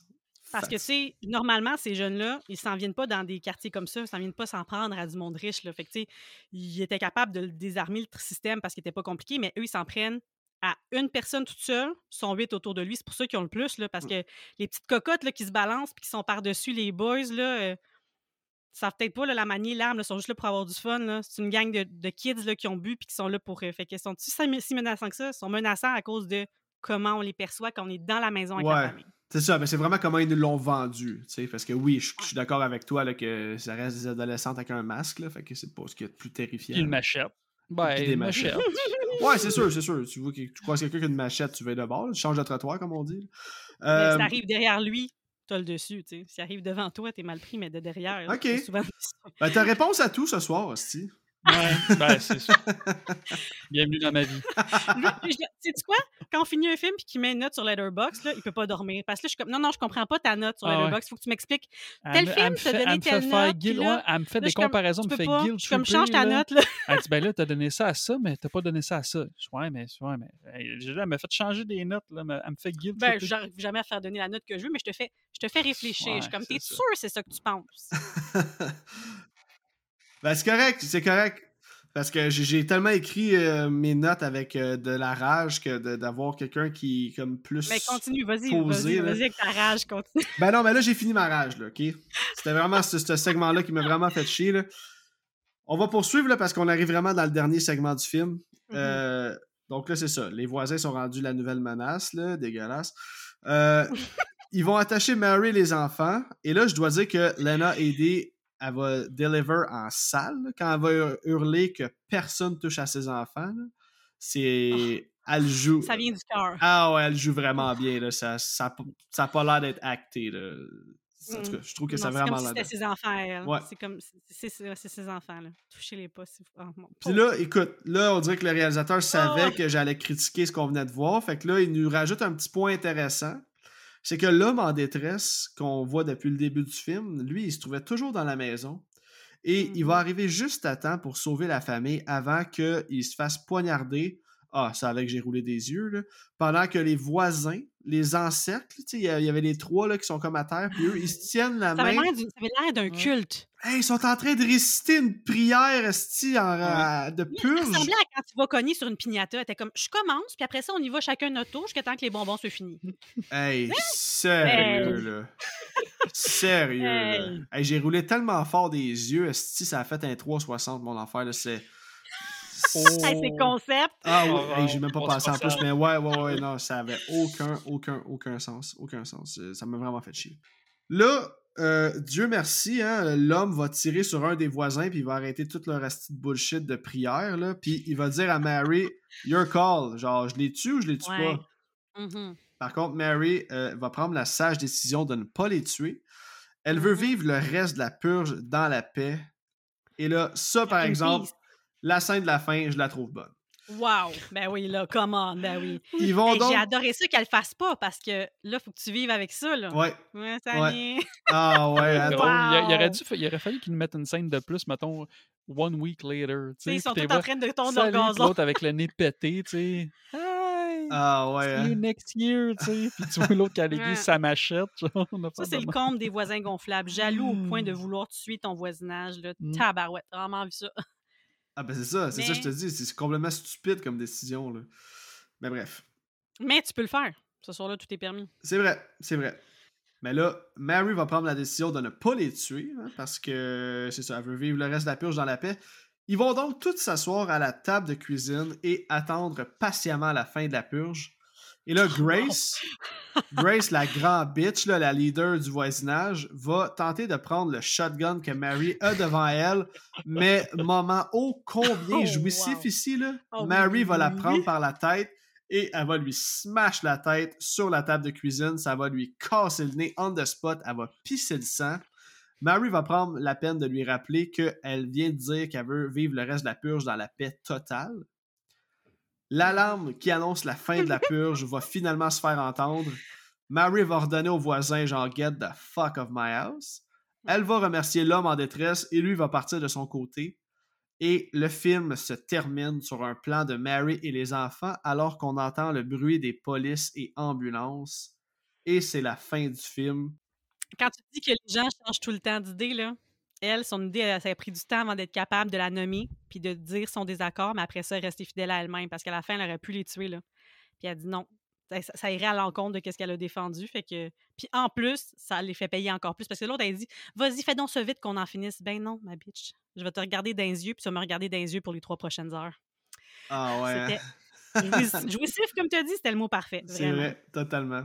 Donc là, une fois que, en fait, maintenant qu'on a passé au travers du film, j'aimerais ça que vous me donniez une note sur 10, puis euh, que vous me donniez vraiment là, les, les raisons de, de votre note. Qu'est-ce que vous avez aimé, qu'est-ce que vous avez moins aimé? Puis on va commencer avec toi, Steven. Oh! Mon Dieu, j'allais dire les femmes d'abord, mais c'est Ben correct. non. Euh, fait quoi, tu veux que je donne ma note ou je dis. Je Tu peux dire ta note, puis ensuite tu nous dis pourquoi cette note. Ah, J'y ai donné un, un 6 sur 10 flat. Là, tu sais, c'était. Je, je l'ai pas haï, mais plusieurs. euh, c'est un rendez-vous manqué. Là, un concept excellent que. Ils ont tellement mal exploité. Euh, les décisions stupides de Charlie, ça, maudit sans dessin, moron. Euh, le, les points forts, le casting du, du méchant. Tabac. Puis, tu sais quoi, la scène dans la salle de pool, justement, là, quand Ben il oui. retire une coupe de fois, les, ben, les tirs retirent le monde deux fois, puis tout ça, ça, c'était vraiment comme c'était hot. Fait que le concept, la scène de pool, le casting du méchant, euh, point faible raccourci scénar- scénaristique euh, épais, Charlie le petit moron. Fait que 6 sur 10. Puis ben, le thème aussi, que c'est un peu une critique de la société que j'ai bien aimé. Fait que voilà, 6. Ok, parfait. C'est très, très, très legit. Félicia, Ben écoute, déroule ton moi, parchemin. être, Ouais, Elle pour doit y moi, avoir c'est donné un- 8. Non, non, un 7. Un Ok, 7 sur bon. 10. Euh, J'ai trouvé ça ingénieux, même si ça a été mal exploité. Je suis d'accord avec vous, ça aurait pu être tellement plus. Mais pour moi, les revirements de situation, le fait que moi, je suis tout le temps en train de tout le temps dire qu'est-ce qui se passe, puis dans ce film-là, je pouvais pas le dire, même s'il y a des petits trucs, comme quand ils ont pris des scénarios, euh, des ra- raccourcis scénaristiques que tu voyais venir, mais sinon, à quel point c'est un, un roulement de décisions que tu dis qui n'ont pas de bon sens, mais que c'est tellement. Tu sais, les humains, des fois, on est cave. ben, c'est vraiment ça. C'est, tu vois tout le pire et le meilleur de l'humanité dans ce film-là, je trouve. Je trouve ça intéressant, moi, les changements, de, les revirements de situation, le fait qu'ils savent pas ce qu'ils veulent faire, euh, le- la dualité dans leur moralité. Vraiment. J'ai adoré, ben là, Ethan Hawke, c'est sûr. euh, les, sais, les parents, Mhm. puis le méchant. Puis moi, la, la, la, la voisine gonflable. Intaillissable. Mais-.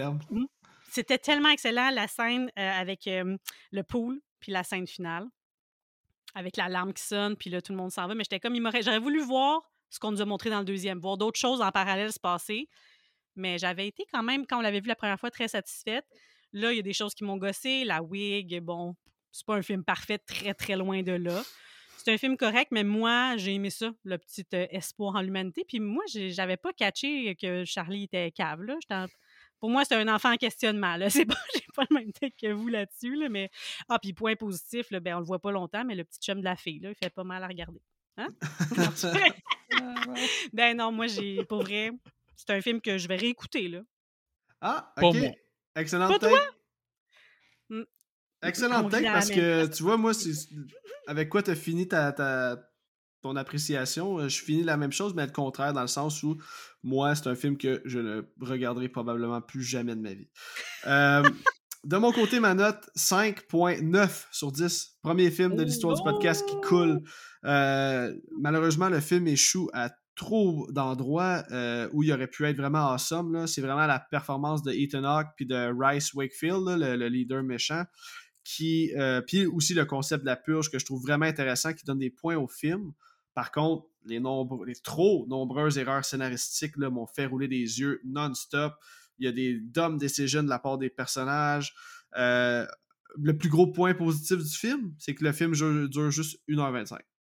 Selon moi, c'est le meilleur point. très vite. Donc, euh, c'est ça. C'est pas un film que je penserais écouter dans ma vie. Puis, euh, ceci dit, le deuxième volet, euh, à mon souvenir, est pas mal meilleur.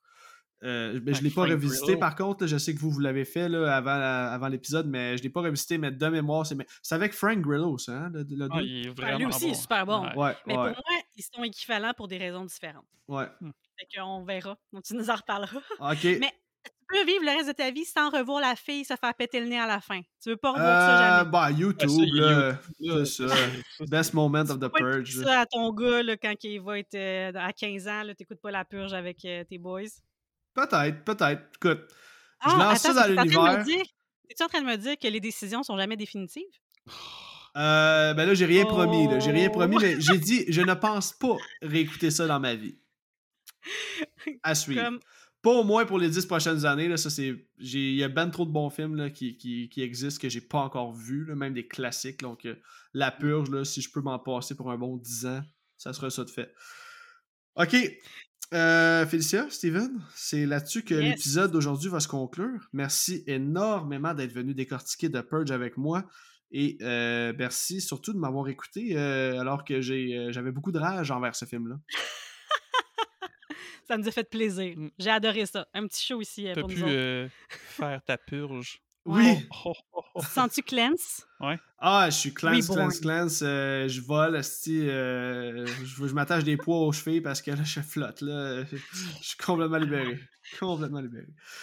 OK. euh, en ce qui vous concerne, les auditeurs, si vous avez aimé l'épisode d'aujourd'hui, n'hésitez pas à laisser un 5 étoiles sur la plateforme d'où vous écoutez le podcast. C'est toujours apprécié. Et là, au prochain épisode, c'est finalement le grand jour. Ce sera l'épisode live enregistré dans le cadre du Festipod. Je vous le rappelle, c'est samedi le 16 septembre prochain à 19h à la Maison de la Culture Maisonneuve qui est située au 4200 rue Ontario-Est à Montréal. Les billets sont en vente présentement au festipod.com slash billets au pluriel. Mes invités seront Terreur sur le pod et Mick d'Horreur Podcast Québec. Les billets sont en vente au coût de 25 et vous aurez la chance de voir trois podcasts dont mon podcast qui passera en premier à 19h, suivi de Tricoteuses en série à 20h.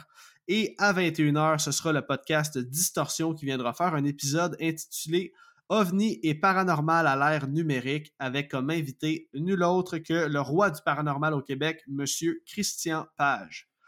J'espère sincèrement vous y croiser en grand nombre et semble-t-il que les billets partent très rapidement, donc si vous venez, n'hésitez pas à venir me voir à ma table de merch avant ou après le podcast, ça va me faire plaisir de vous jaser. Donc d'ici là, je vous dis merci d'écouter ce que je fais et à bientôt tout le monde.